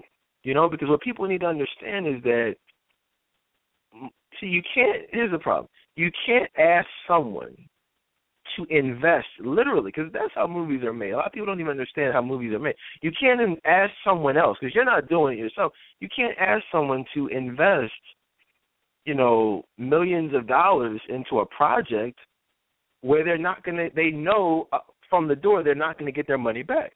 That's not good business sense you can ask someone to donate to you, but if someone's investing, the whole point of investing is okay, I'm going to give you $10 million, but I'm going to make $15 million back. Okay, that makes good business sense. So the question is if you're talking about movies, really, you know, historically, that don't get supported by the black community, you can't really ask, you know, a white investor who's not even like it's not even their heritage hey, look, can you invest millions of dollars to make a movie about someone that I'm passionate about, but you know, but only thing is you're just not going to make a profit. So, are you cool with that? Like what? No, he's no one's cool with that. So if you're not cool with that, which no one is, you, you know, you've got to if you're going to ask someone to invest, that you've got to put someone into that role and make a movie on a certain level of quality where you're going to have some level of success. And unfortunately, you can't have a, a not that I don't like using that term, but when you have a movie like Jamie Foxx, Ray was successful largely because it's Jamie Foxx. You know, um a lot of you know Dorothy Dandridge. You know, you you got Halle Berry in it. You could put a lot of these lesser known actors and actresses in the in these roles, but the movie would not be as successful. Okay, and you know, I mean, a lot of times these movies aren't successful anyway because black people historically don't support uh, these types of you know films, biopics, which we've talked about over the years, right? Yes, I, I thought you were. I didn't know you were asking okay. me. I'm sorry. Oh yeah, no, my fault. No, I thought I lost you for a minute. No, I mean, but so no, no, that's no. real. One of the things I said was uh I said that the least successful. I mean, you got I don't even know all the names. Meet the Browns. You know, uh, he even throw Daddy's Little Girls in there. I mean, another Tyler Perry movie. Um, but you know, all these movies, Madea goes to jail. Madea, you know, gets smashed up. Like all these ridiculous movies. You know, the least successful Madea movie made more than Malcolm X. Did you know that? No, not until you said it. You know, and I find that to be a uh, an issue. you know, but people are complaining about Nina Simone. Again, the least successful. The most successful Madea movie, I believe, made upwards of forty million dollars opening weekend. So I'm pretty sure. I mean, so you know, Malcolm X may have done that total. You know what I'm saying? The whole domestic gross, and I mean, you know, the least successful Madea movie made more than Malcolm X. So you can't, you know, I mean, which is ridiculous. The least successful movie, uh, uh, Madea movie made more than Malcolm X. I mean, Malcolm X and and uh, Selma. You know what else is going on? Which is crazy. How do you have movies about Malcolm X and Martin Luther King and Madea, the most successful Madea movie, made more money than both of them combined. But we want to talk about Nina Simone being played by Zoe Saldana, who for a, lar- a large amount of time was my number one. I mean, let's be. I mean, I'm just saying she was very beautiful. She's very beautiful. I mean, like fellas know, like fellas, like we have the barbershop talk. Rest in peace to my man Marv. We talked about this, and he used to get on me. I, you know, Zoe Saldana is like I'm talking about drumline Zoe Saldana. Man, you know what I mean? Hopefully my wife isn't listening, but but Zoe Saldana and drumline, what like man, perfection. No, that's you know, I'm now I'm gonna get the hate mail and uh so what are you saying? you know, it's already bad that she wants to take this role and be Nina Simone, but now you you co sign her saying she's perfect, so then what does that make India Arie? Like what what? People are making up crazy stuff. Oh, so what's Jill Scott then, Dedan? Oh, oh, so you like them skinny white? I mean, skinny, uh, you know what I mean? Black bitches, right? Like what bitches? What you? Why she gotta be a bitch? Like, yo, I see. This is all stuff that I've heard before. Like people, y'all, I mean, we not so much anymore, but like we used to have these conversations. Women after those barbershop talks that so many of y'all like, I used to get inboxed. Marv used to get inboxed. They used to cuss us out. Oh, so you think it's okay to to be a man in the dog stage? Like, no, I didn't really say that. I'm just explaining the dog stage. I'm not saying that it's right. But people would get pissed off. Oh man, this is keeping it real Fridays. We're just keeping it real tonight. We're talking about a lot of different issues, specifically issues that relate to Black Lives Matter. A little bit later, I want to do some Ask Dedan Advice questions. You know, Courtney, did you hear this whole thing about the the the Dolce and Gabbana slave shoes?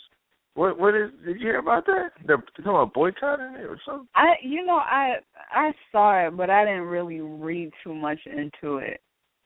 Literally, mm-hmm. I didn't read the article. I mean.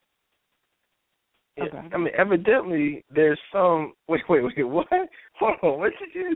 She said, "Yo, wait, wait, wait, wait." She said, "No, I didn't read too much in it." You know, I mean, she said, "No, I didn't read the article." like that's a big difference between reading too much into it and not reading. You know, Courtney, you funny man. you know what I mean? That's You thought I was gonna let that slide, huh? Oh. She said, "No," meaning I didn't read the article. yo, you you just yo, yo, Courtney's life doesn't matter. You know what I mean? Oh, Black Lives Matter. No, your life doesn't matter. Courtney Howard's life does not matter.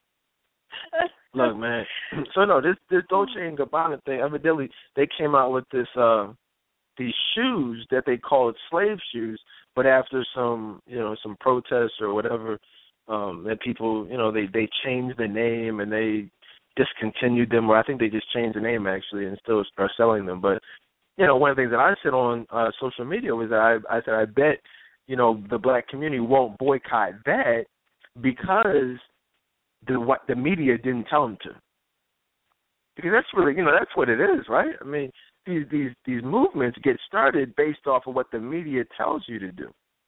Oh, you know, Oscar so white boycott. You know, there's a Jada Pinkett wants to boycott. So that means let's you know let's make this whole you know thing about the Oscars. That you know let's make it a thing. It's a thing every year. It's just that this year they they you know they really pushed it and focused on it. You know, but Dolce you know boycotting Dolce and Gabbana doesn't really serve any type of they don't, they don't benefit from that. There's no there's nothing to gain there. So you know if you notice they didn't push it. So but whereas we as a community see the problem. There are very few things, and, and you guys can look at this. There are very few things that the black that gain traction in the black community that the media doesn't co-sign. Right? I mean, come on. Anything that whether it's Trayvon, Mike, Mike Brown, like I said, six. Listen, six. They talk about the Jena Six. They, these people weren't even killed, but everybody knows who the Jena Six is. Or what about the Philly Six? You know what I mean? What happened this past Tuesday? Literally six people were killed. The Jena Six was not even killed. There were no murders involved with the Jena Six. So why do more people know more about the Jena Six than they do the Philly Six? I mean, think about that, Courtney. What what's the what is the reason? Well, because it it it has to fit. It has to fit that black versus white agenda for us to know about it. Otherwise, we don't because we're not doing our research. We're not, and we don't even care, to be honest, about what's going on in our respective communities. I really want. I mean, you're right. You're right. I mean, it's a. But think, I mean, everyone who's hearing this, you know that's a problem. There's not a person, you know, listening that's like, wow, that's crazy. You got six people who are discriminated against, but still have their lives, and the world knows who they are, but the world will never know who the six people who were killed in one day here in Philly. That didn't. It didn't. Not only will will the world not know, it didn't even make national news. It barely made the the. In fact, watch this. The only reason it's even being discussed is because it was six in one day. But if it had been like four in one day, I was like, oh, that's normal. But because it was six people in one day, that's and it's just being reported in that way. So oh, six people. People, you know, it's it's amazing. What else is going on out here? There's a lot going on in the world as you can see, and we we just happen to be tying it in, you know, to the uh, Black Lives Matter movement. But uh Kim Kardashian is, you know, go, you know, surprise, surprise, she's back in the uh in the news. She's she's taking nude selfies. Did you see her most recent news? I bet you clicked on that article. you read that article, didn't you? What do you think about Kim Kardashian? You read that. you jerk. Um actually, yeah, you're right. Um I I, I can't stop laughing. Um yeah, I, I saw that and but that's that's like I don't think that's the first time she's had a, nude selfie. Like she just does this, I guess.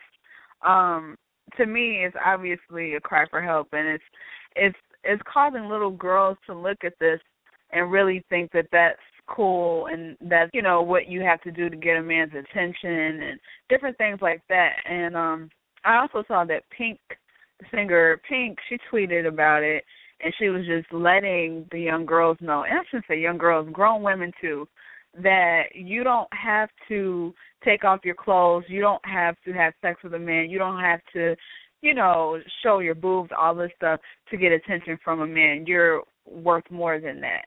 And I'm glad that she did that. But it's sad that somebody has to put a disclaimer out there for these young girls that really, to be honest, don't have fathers at home to to show them, you know, show them better.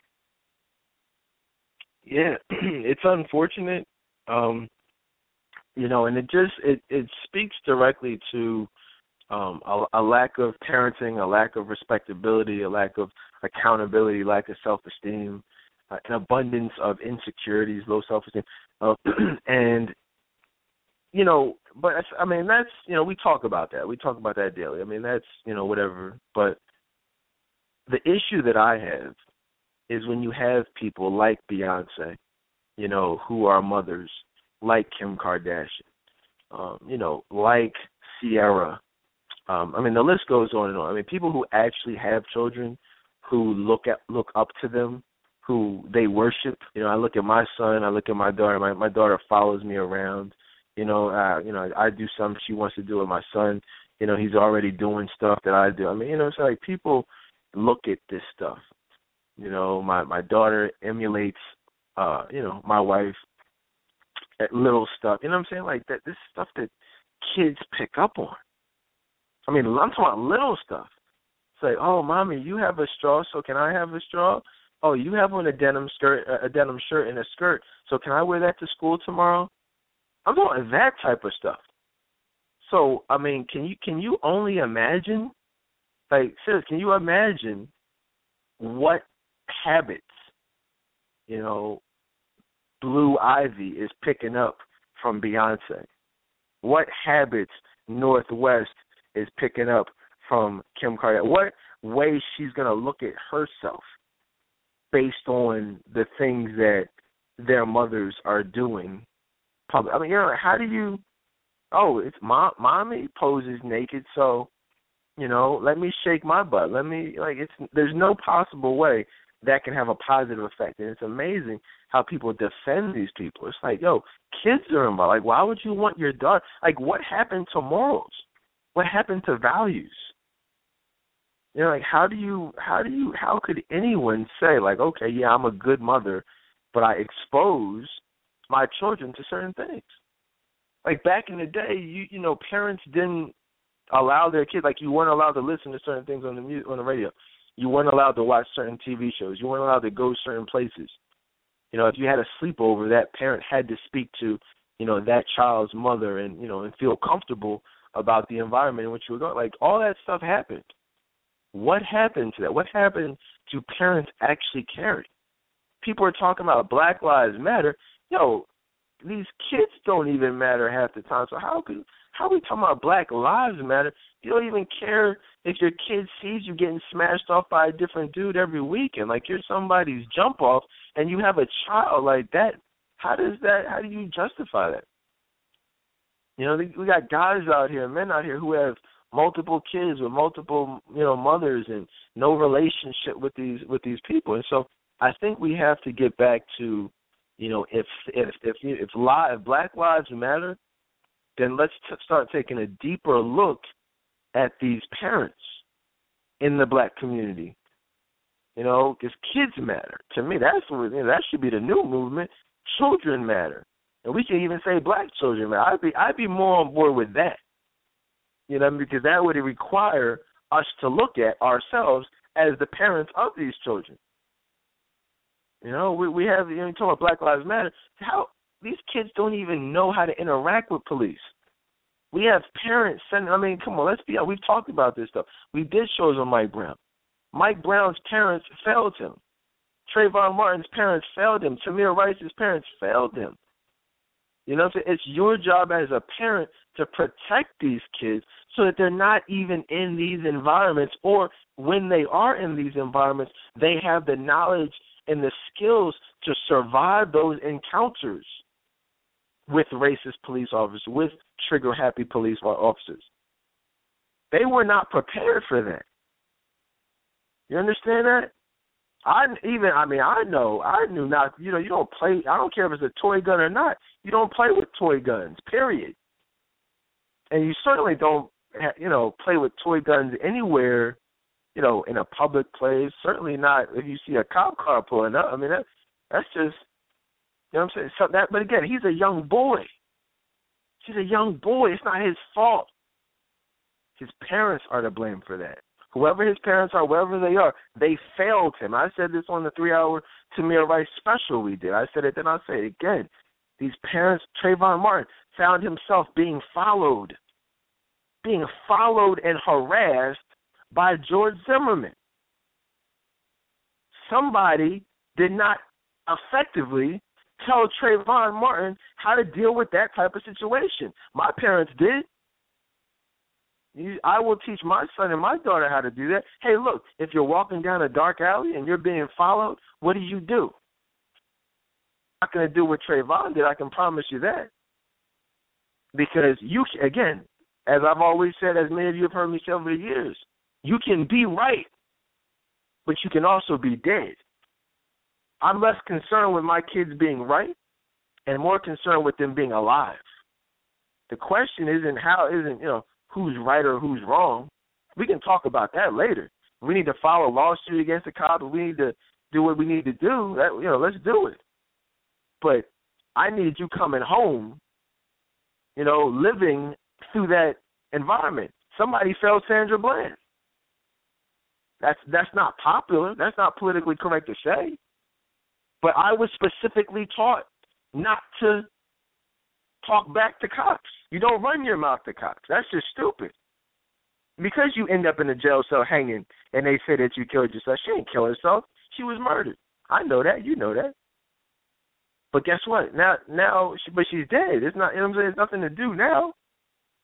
The key, the the, the way, the the time to talk about that was before it happened.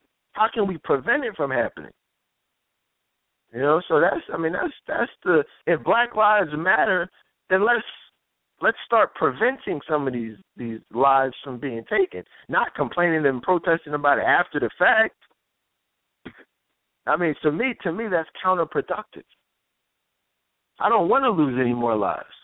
So the only way to do that is to actually prepare our youth on how on how to survive. But again, that's you know that's too much like common sense. Everyone else would rather not do anything prior and do you know want to protest afterwards. It is what it is. What else? What else is going on out here in the you know in the news? James Fortune. What's going on with James Fortune, Courtney? What's going on with this guy? He used to have a radio show here in Philly, very popular radio uh uh or gospel artist. This guy recently pled guilty to assaulting his wife. Did you hear about this? Yeah, I heard about that, and um honestly, I just I have a lot of thoughts about that. I, I'll say this that I really hope that if he and if indeed is guilty, um, you know that he receives the help that he needs for that. And I, I say this because it's not the first time that we heard about him being in the news. It was uh, a while back, maybe ten plus years ago, maybe. Uh, he was in the news about scalding his child with hot water as a form of punishment. And so we heard about him then, and now he's in the news again. And I, I've heard mixed reviews. You know, I've heard people say, you know, uh, wow, you know, how how could that happen to, you know, he deserves that. But what I, I want to focus on is um people being surprised. And the reason I say that is because people look at him as being this gospel artist and um you know, being putting out quote unquote inspirational music and they look at it as to say, well, you know, he's he's perfect. Because a lot of people put these artists on pedestals, and not realizing that you know they're human and they have real issues, and this being just an example of that. Yeah, absolutely, and you know we, you know we you're right. We did talk about it a while ago, and I mean, you know, I, I was wondering, like, you know, I haven't heard him on the radio in a while, but I guess that's why. So, and, you know, just pray for him, and you know, like you said, hopefully he gets the help uh that he needs what else is going on out here, guys? You know, Ciara. okay, let me let me say this, man. Congratulations to Ciara and Russell Wilson. Evidently, they uh, became engaged. You know, I mean, that's you know, we've talked about this. You know, we've talked. We did a whole show. We did a couple times. You know, we we talked about just the whole waiting until marriage thing in regards to those two. We've talked. We did a whole show on uh, their situation with with the, the situation with Future and just men raising other men's children. That was a very real show, a very good show. Check it out if you missed it on the archives. Um, you know, and so you know we talked about well, we talked about that, but then we also just talked about the concept of emotional availability and just how important that is to you know to relationships if your goal is is longevity is is a lifelong commitment. So you have to do it with a foundation of emotional availability. And anyone who has even the slightest you know uh understanding of of emotional availability and what that means knows that clearly i mean not even a little bit you know is Ciara emotionally available. I mean you can't ha- have an ongoing feud you know, you can't be suing your your child's father for twelve million dollars, you know, like currently, and expect you know to to be emotionally available to give one hundred percent of your heart, your your love, your emotions to someone else. I mean, it's just it's just impossible, you know. And so there's no possible way. Um, you can expect, ladies, you can expect a man to settle for you know, 50% of your heart, 75% of your heart, you know, 60% of your heart. He's going to want 100%. And so, yeah, things might be good now, and you know they want to have sex with each other. They're like, oh my gosh, if they haven't already, so oh my gosh, you know, so let's just get married. So, and I'm not even, I'm not, I don't want you to think I'm even assuming what the basis of that. Hey, who knows? Maybe they have true love, maybe they don't. But I'm just saying that emotional availability is real. It's not a coincidence.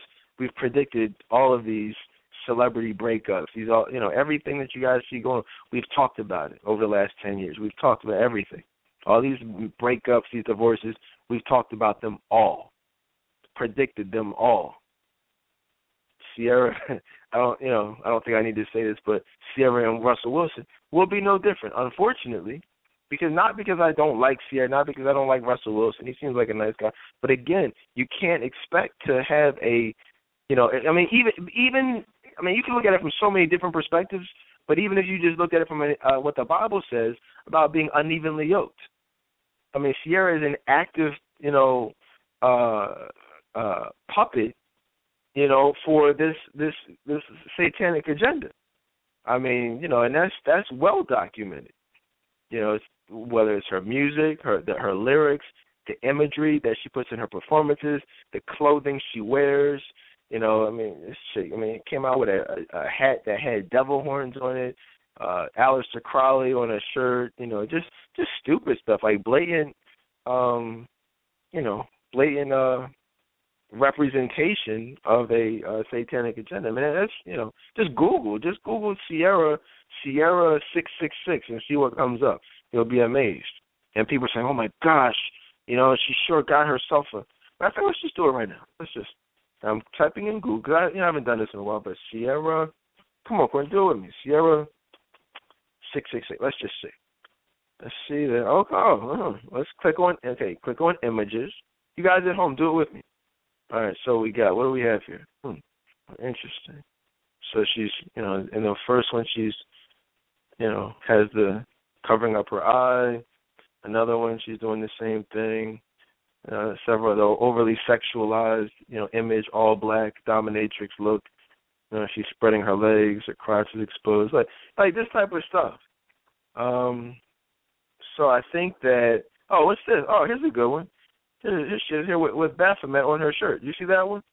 Yeah, I'm looking right at it. Yeah, scroll She has a, look at it. Ciara has a has a goat head right on her shirt.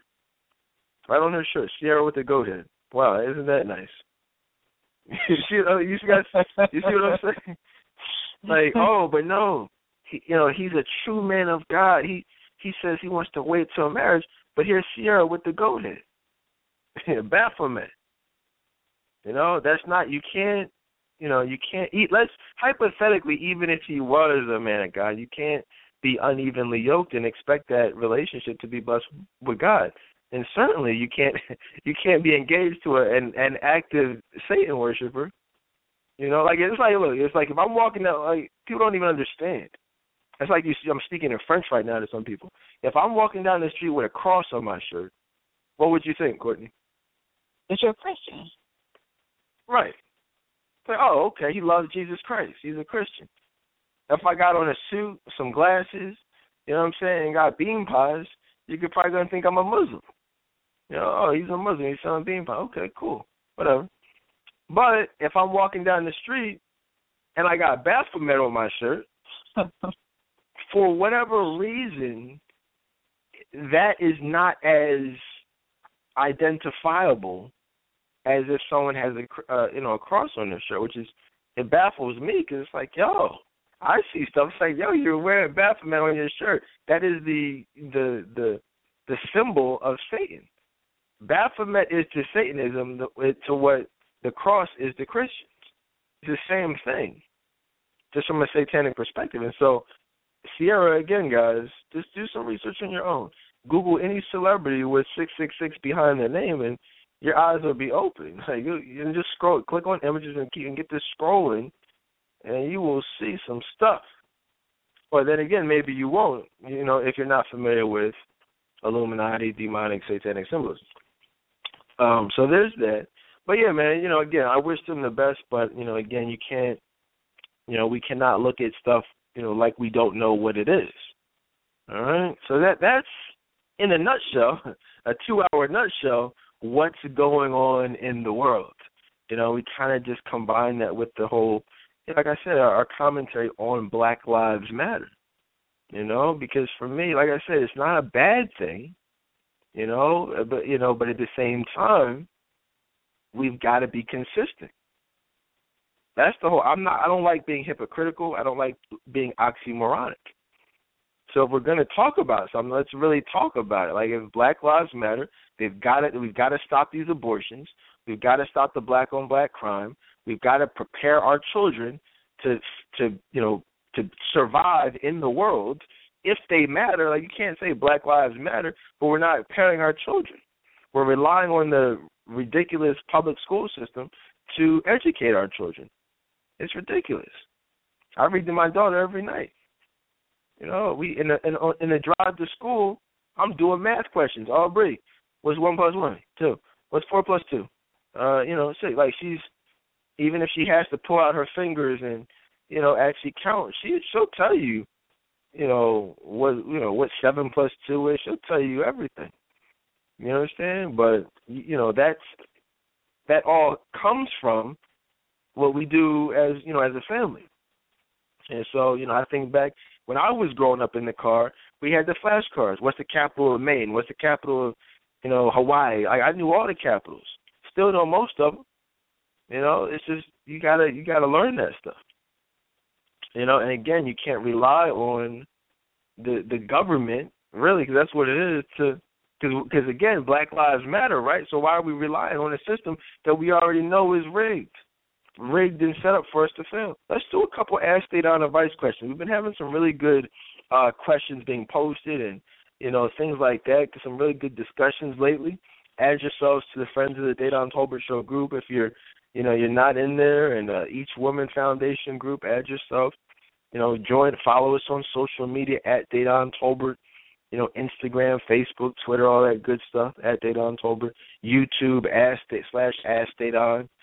Subscribe to the YouTube videos. Courtney and I both have been doing some new video blogs lately, so check them out, share them, subscribe, all that. Um, one of the questions though was, um, is you know, talking about being, you know, babies, you know, talking about parenting. Is 50 years old too old to have a baby? You know, uh, because we're seeing more of that. I think Halle Berry was in her 40s. Jennifer Lopez was in her 40s. You know, having babies. What are your thoughts at 50, Courtney? Is that too old to have a child? In my opinion, yes.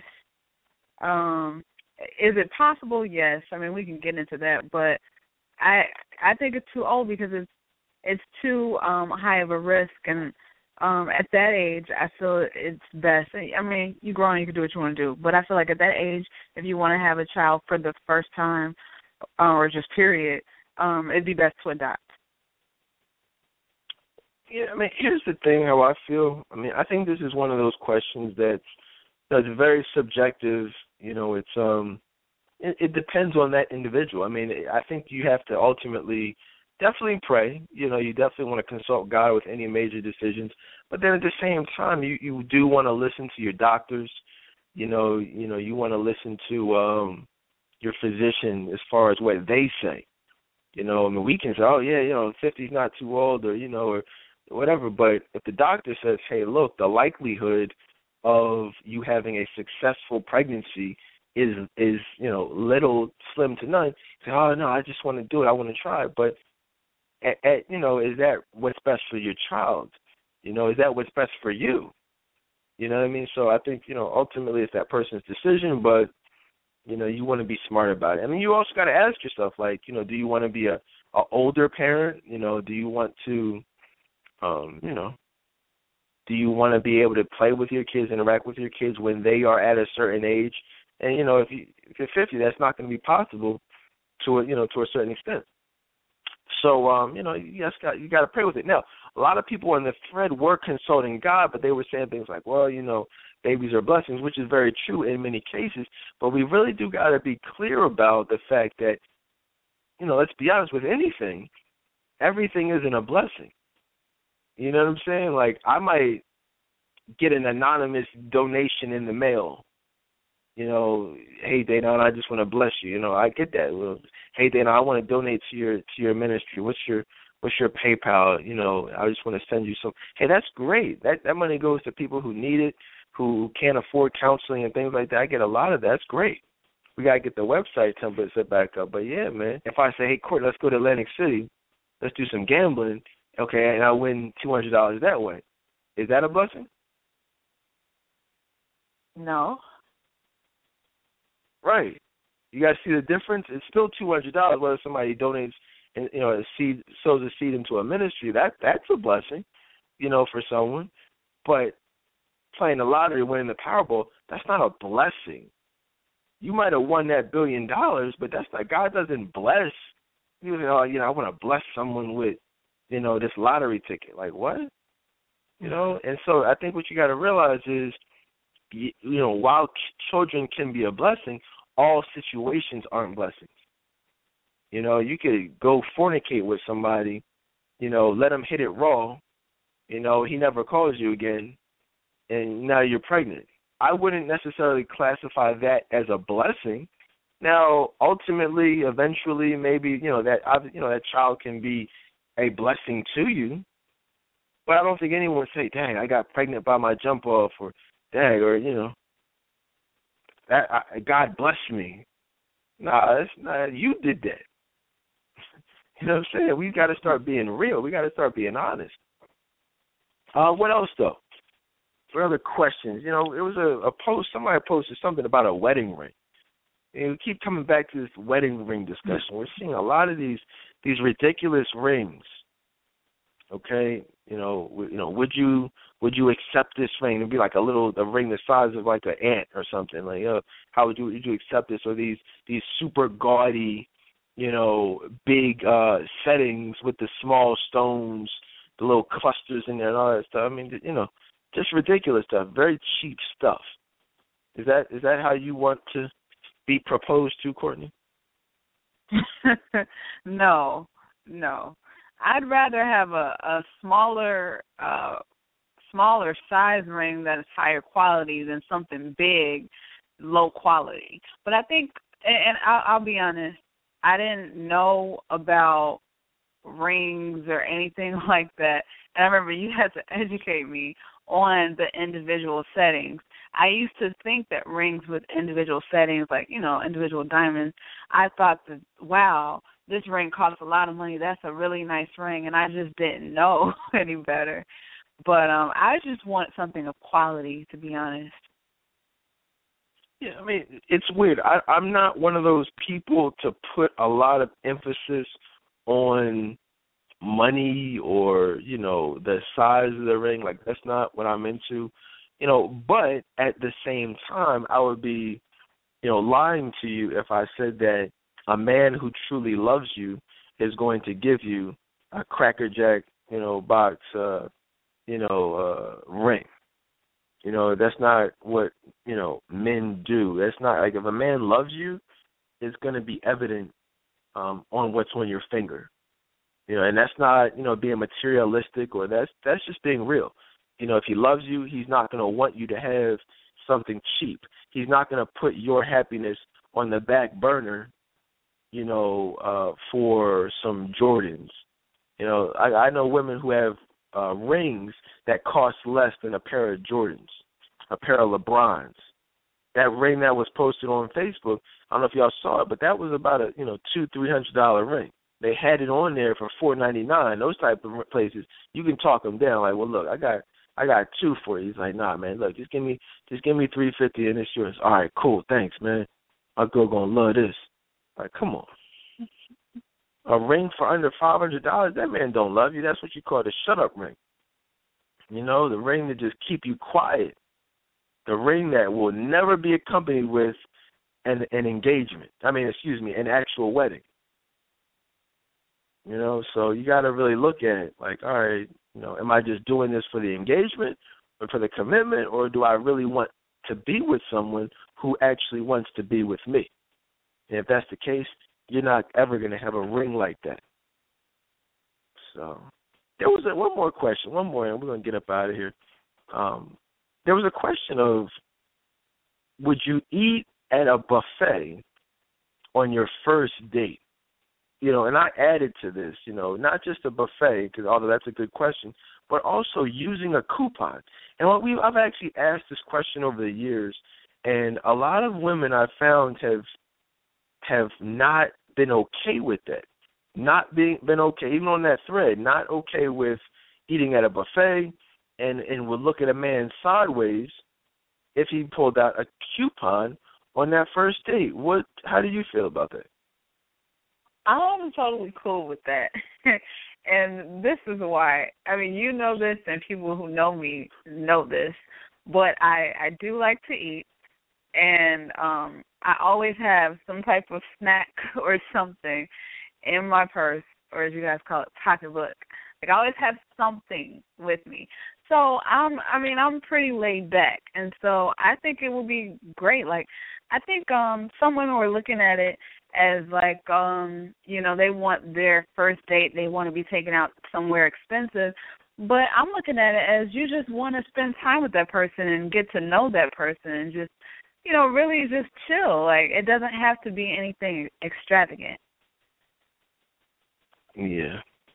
Um i think that i mean you're right. I mean that's what it should be about. It should be about spending time getting to know each other i think one of the problems is is that when when women have grew up in a certain type of environment uh, where they're where they're not being respected, they're not being loved or, or appreciated or told that they're special, then they they still seek that affirmation as adults. So for many women, it's like, okay, you want to you want to hit this, you want to be, you know, you want to date me, whatever you want to do with me, you got to work for it. You know, you have to give, which really means you have to give me what my father never gave me or what these other men never gave me. Okay, so you you know you you gotta if you want this you gotta take me to a five star restaurant. I'm not doing a a buffet where we spend you know where you spend you know ten dollars a person, twelve dollars a person. No, no, no, that that ain't gonna get it, Playboy. You got to mm-hmm, spend mm-hmm. two hundred dollars.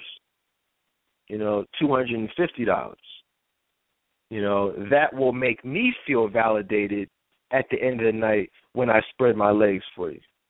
Because I mean, you know, that's typically how it how these dates end, right? I mean, and so a lot of women, if you don't feel good about yourself eh, or feel good about what you're doing, you at least want to feel like you're getting some type of, you know, some type of compensation for that. You know, and you can't look at yourself as a respectable woman you know, if you're being compensated for what you do. It's kind of like why I can't have I can't respect people like Beyonce. You know, the, just the the the hypocrisy. You know, can you pay my bill? Like really listen to that song. We've done shows where we've literally broken that down. Like you're you're talking about giving a man sex, but asking for him to pay your bills in return. I mean, uh, but then on the next album or whatever, maybe even on the same album, you're talking about independent woman. It's just ludicrous. And that type of effect, that type of hypocrisy, that type of double mindedness is what has corrupted so many of these what were once young girls who are now 30, 35 year old women who are totally confused because they've embraced. They don't see Beyonce is not like one of those these those people you just listen to. It's like, oh, okay, whatever. I'm just gonna listen to her. Like, nah, nah. When you know when Beyonce is involved, women, uh, many women, thousands, millions of women even are adopting her her music and making it a way of life and you know for themselves. You know, a lot, and I'm saying this from personal experience. Like I, I know many women who've actually done that. You know, I counsel women who have done that. Women who told who tell me now hey, look, they done wow, you know what? When I was 15, when I was 16, you know, even throughout my whole 20s, I listened to Beyonce faithfully. I I incorporated her music into my life, and now, can you help me? I'm 37 and with two kids, and I'm just trying to get my life on track. I don't understand why men view me the way they do. Can you help me change the perception? And you know, I'm all on board for that, but we gotta, we can't, I can't help anyone without looking at the origin of this stuff. So, you know, I, went ahead and I just posted the uh Ciara with the with the with the Baphomet on her. uh I posted that in the group just in case anyone is you know wanted to see and couldn't pull it up while we're talking. You know, so um yeah, there was another good question from the group earlier. You know, can anyone explain why degenerative behavior is so accepted in our community? And I think there was a picture of some you know, a woman who was saying like I love your husband or, you know, something crazy, just letting it be known that she's an adulterer and just really having no respect for herself. You know, if someone asked you that question, Courtney, what would be your your response? Like why is it so accepted?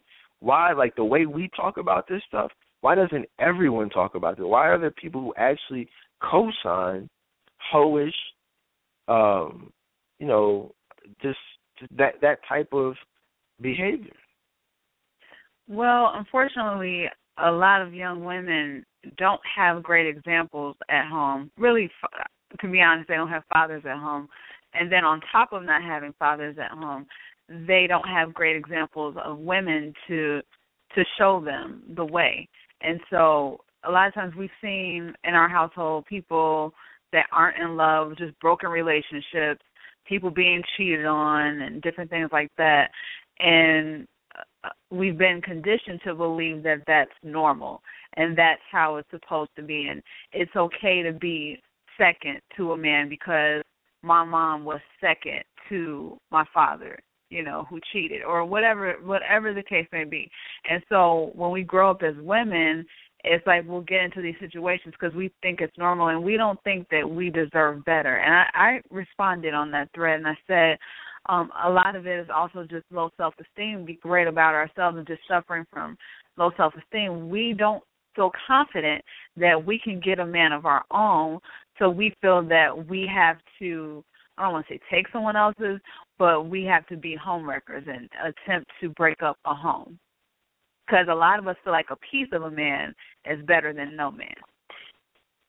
Right, you're right, and that you know that loneliness it, it kicks in on a Friday night, and um they say, you know what, he's showing me some attention. So what if he's also showing his wife attention? At least he's giving me something, and something is better than nothing. You're right. I mean, that's but it. You know, you will be okay. Again, we're talking about Black Lives Matter.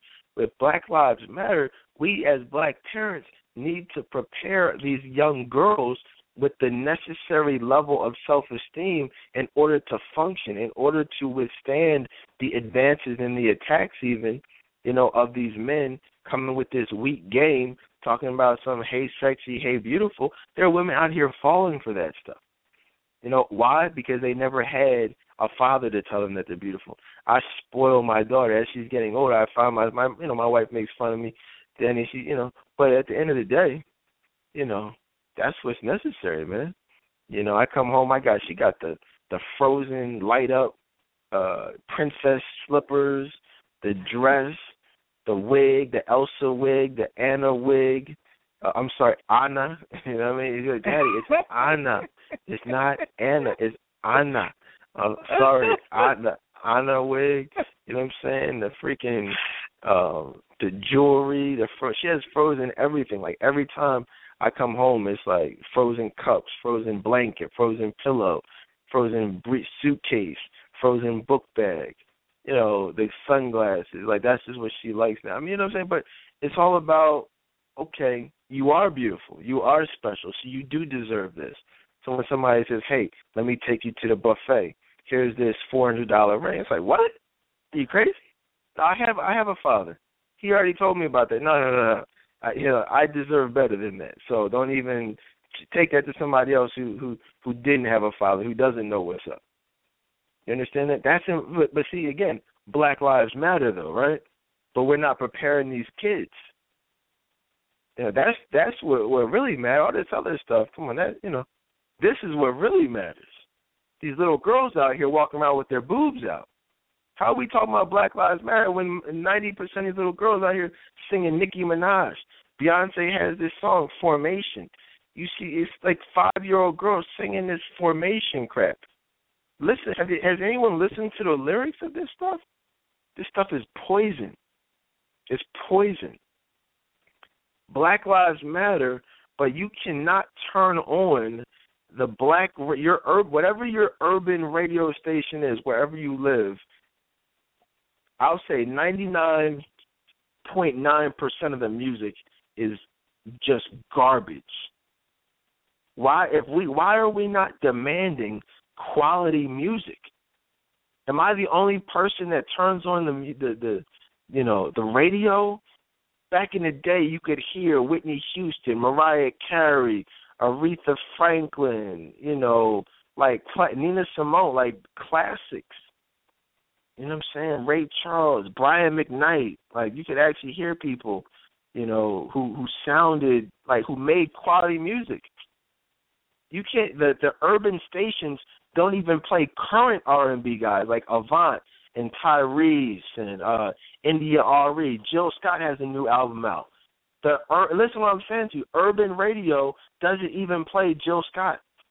Doesn't even play Tank or Tyrese or you know Ginuwine or even TGT when they had this out. They don't even play that stuff. They play Fetty Wap. But Chris Brown, he comes out with a sex song. Then okay, that gets airplay. But actually, you guys know that, right? No, there's no love songs that get played on urban radio. You guys understand that, right?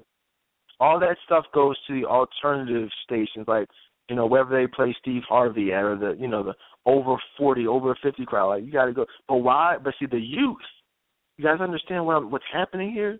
The youth don't get that stuff. Adults can get it. All right, adults will get to hear Joe Scott or Tyrese or you know Whitney Houston stuff, old school Michael Jackson, whatever.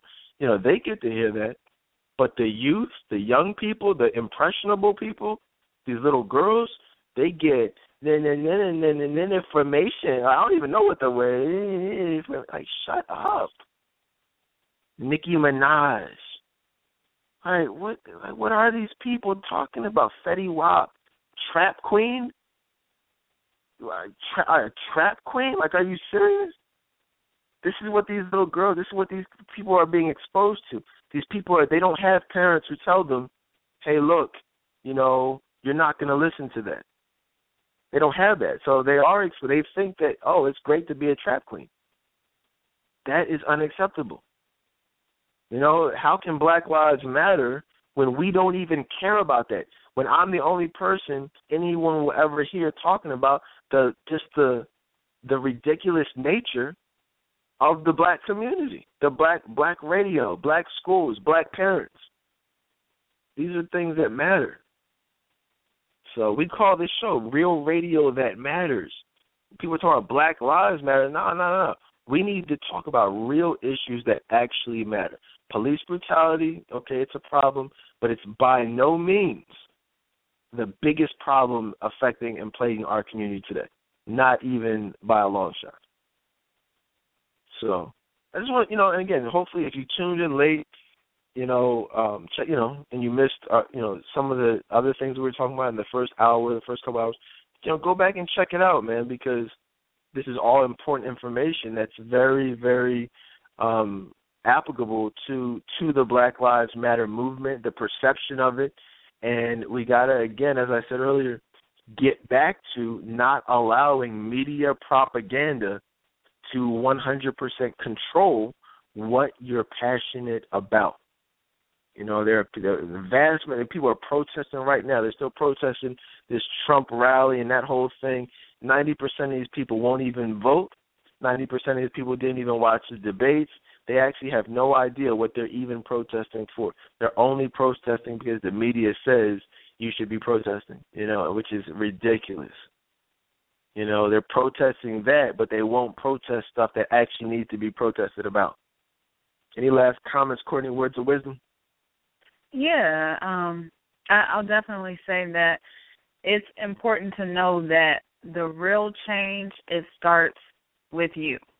You know, it starts with you know building up and uh, building up your families, building building up your communities, making sure that you know your children have the education they need. Maybe children in the community that don't have parents, you know, help them out in some way. You can make change, and it does not have to involve you going out and protesting and being on TV and being seen where there is no real change. It starts with you. Yeah, and you know, just real quick about the protest. Just one more thing. I mean, because I can't, I can't let this pass without just really driving this last point home. But for me, like I'm not gonna like. Let's just say hypothetically, Donald Trump is racist, which I absolutely do not think that he is. Again, that's all media hype, media propaganda. But let's just say hypothetically he was racist. You have people going to these protests or these these excuse me these rallies to protest. I personally find that to be ridiculous. You know what I'm saying? It's like, you know, there is a such thing as freedom of speech. Like people you, people are allowed to express their opinion. like I don't know if people realize like the, what the Constitution says, but like when you are infringing upon someone else's rights, you understand? that Then that then like the civil rights movement that you, okay, people's civil rights were being infringed upon. So people like Martin Luther King and Rosa Parks and you know all these people, Medgar Evers, they organized rallies and protests because look, this isn't just your opinion. You're infringing upon my rights as a citizen, as a human. So we're going to protest that. That's where protests are, you know, are needed. You know, but even with even with certain things, like even with people like Eric Garner, you know, who was choked out. You know what I'm saying? Like that, his rights were infringed upon. That is, to be quite honest with you, probably the the only one of these situations that I actually agree with that it was actually worthy of protest. To be quite honest, um, and because clearly you know what I'm saying, that was not cool. You know, we've talked about the legal aspects of each and every one of these cases. But definitely, I mean, protests and are you know, they need to come when they're needed. But if you have Donald Trump just speaking, why are you protesting that? There's nothing to protest. It's his opinion. You protest by not supporting him. If you don't want to support him, then don't don't vote for him. That's the that's how you deal with that. But you to to go that's like me, oh Courtney, yo, what's up? What you doing today? Yo, it's this KKK rally. Yo, you trying to go protest? Like what? Like for what? Like you're going to a KKK rally to protest. Why would you do that? You know what I'm saying? That's how they feel. Now, if the KKK wants to come to your house, then you deal with that. But you you don't go looking for trouble who's own you know with someone who's already who's just expressing their their opinion. Like right now, like, yo, that dude Dedan is yo, he's doing his show tonight, so yo, let's just call into his show and harass him. Like that's that's just like for what? I'm just expressing my opinion. you see, like this, as crazy as that would sound, and we used to get those cycles every once in a while. Like, oh yeah, I'm just gonna call in to to, to harass him and debate and you know act crazy. But so I, you know, just think about it from that perspective. But I did want to leave you guys with a scripture uh, tonight, which I found to be very applicable. Again, we're talking about Black Lives Matter, and uh, it was found in uh, Joshua twenty four fifteen, which says, "If it is evil in your eyes to serve the Lord, choose this day whom you will serve." Whether the gods your fathers served in the region beyond the river, or the gods of the Amorites in whose land you dwell. But for me and my house, I, or excuse me, we will serve the Lord. You know, I really like that. You know, I like that scripture. It's one of my favorite scriptures. And, you know, I feel like we really have to make that decision. You know, who are you going to serve? Is it going to be God's word, which clearly says we're all made in his image and we're all special. You know or are you going to serve the world which says hey look we have to compartmentalize you know black lives matter and that's what's most important you know? But then at the same time expect people to eh, be you know include us as equal participants in society. You know you can't have both. You can't separate yourself and segregate yourself but then at the same time say, okay, we want equal rights, we want equal, equal, equal, but it's Black Lives Matter and not all lives matter. So I mean, it's like, which is it? Is it everyone, or is it just do we want to be? Because if that's the case, then we got to keep affirmative things like affirmative action. We got to go back to segregation. We got to, you know, we're separating ourselves. And so, which ironically is really a lot of what Stacey Dash said. Now that I think about it, but maybe you know, maybe maybe people look at me like they the way they look at Stacey Dash. I don't know. I you know I don't really care, but who knows? But either way, I mean, I think it's a valid point. You know, it's it's either we want to be included or we don't. And so, just but and again, the the the word is here, and God's word is applicable and is timeless. You know, so you can debate with me, you can debate with Donald Trump, Stacey, like whatever. But if anything, let's look at the word and, and make that decision as Christians who will you serve? That's it, guys. Appreciate you for listening tonight. I enjoyed uh, spending my Friday night with you guys, getting some stuff off of my chest. I think it was about a week or so last lot we were last live, I think what last Friday, keeping it real Fridays. So, you know, if you missed that, check it out and you know, any of our live shows. And uh, we'll be back sooner sooner than you think. And uh, you guys enjoy your weekend and I will talk to you next time.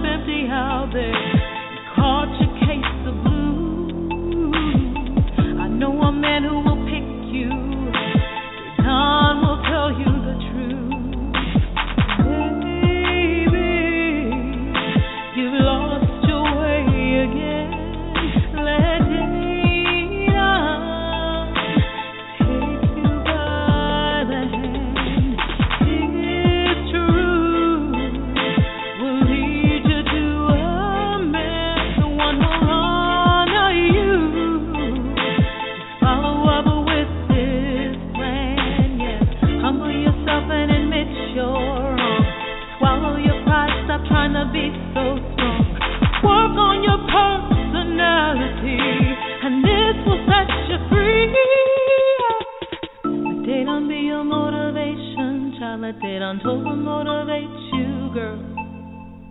Let Dedan be your motivation, child. Let Dedan come and rock your world.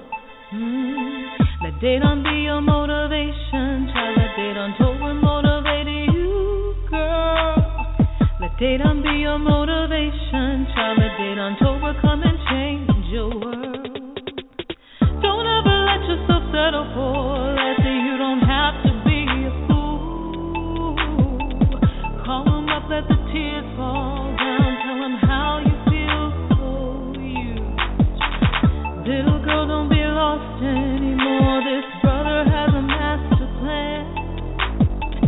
lean on his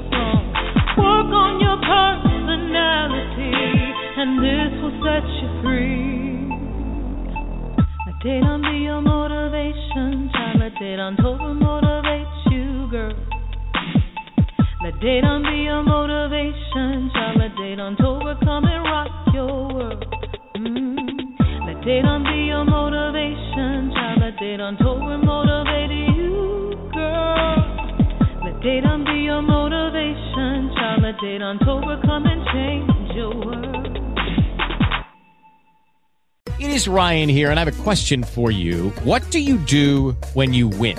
Like, are you a fist pumper, a woohooer, a hand clapper, a high fiver? I kind of like the high five, but if you want to hone in on those winning moves, check out Chumba Casino. At ChumbaCasino.com, choose from hundreds of social casino style games for your chance to redeem serious cash prizes. There are new game releases weekly, plus free daily bonuses. So don't wait. Start having the most fun ever at ChumbaCasino.com. No purchase necessary. VGW. Void were prohibited by law. See terms and conditions. 18 plus.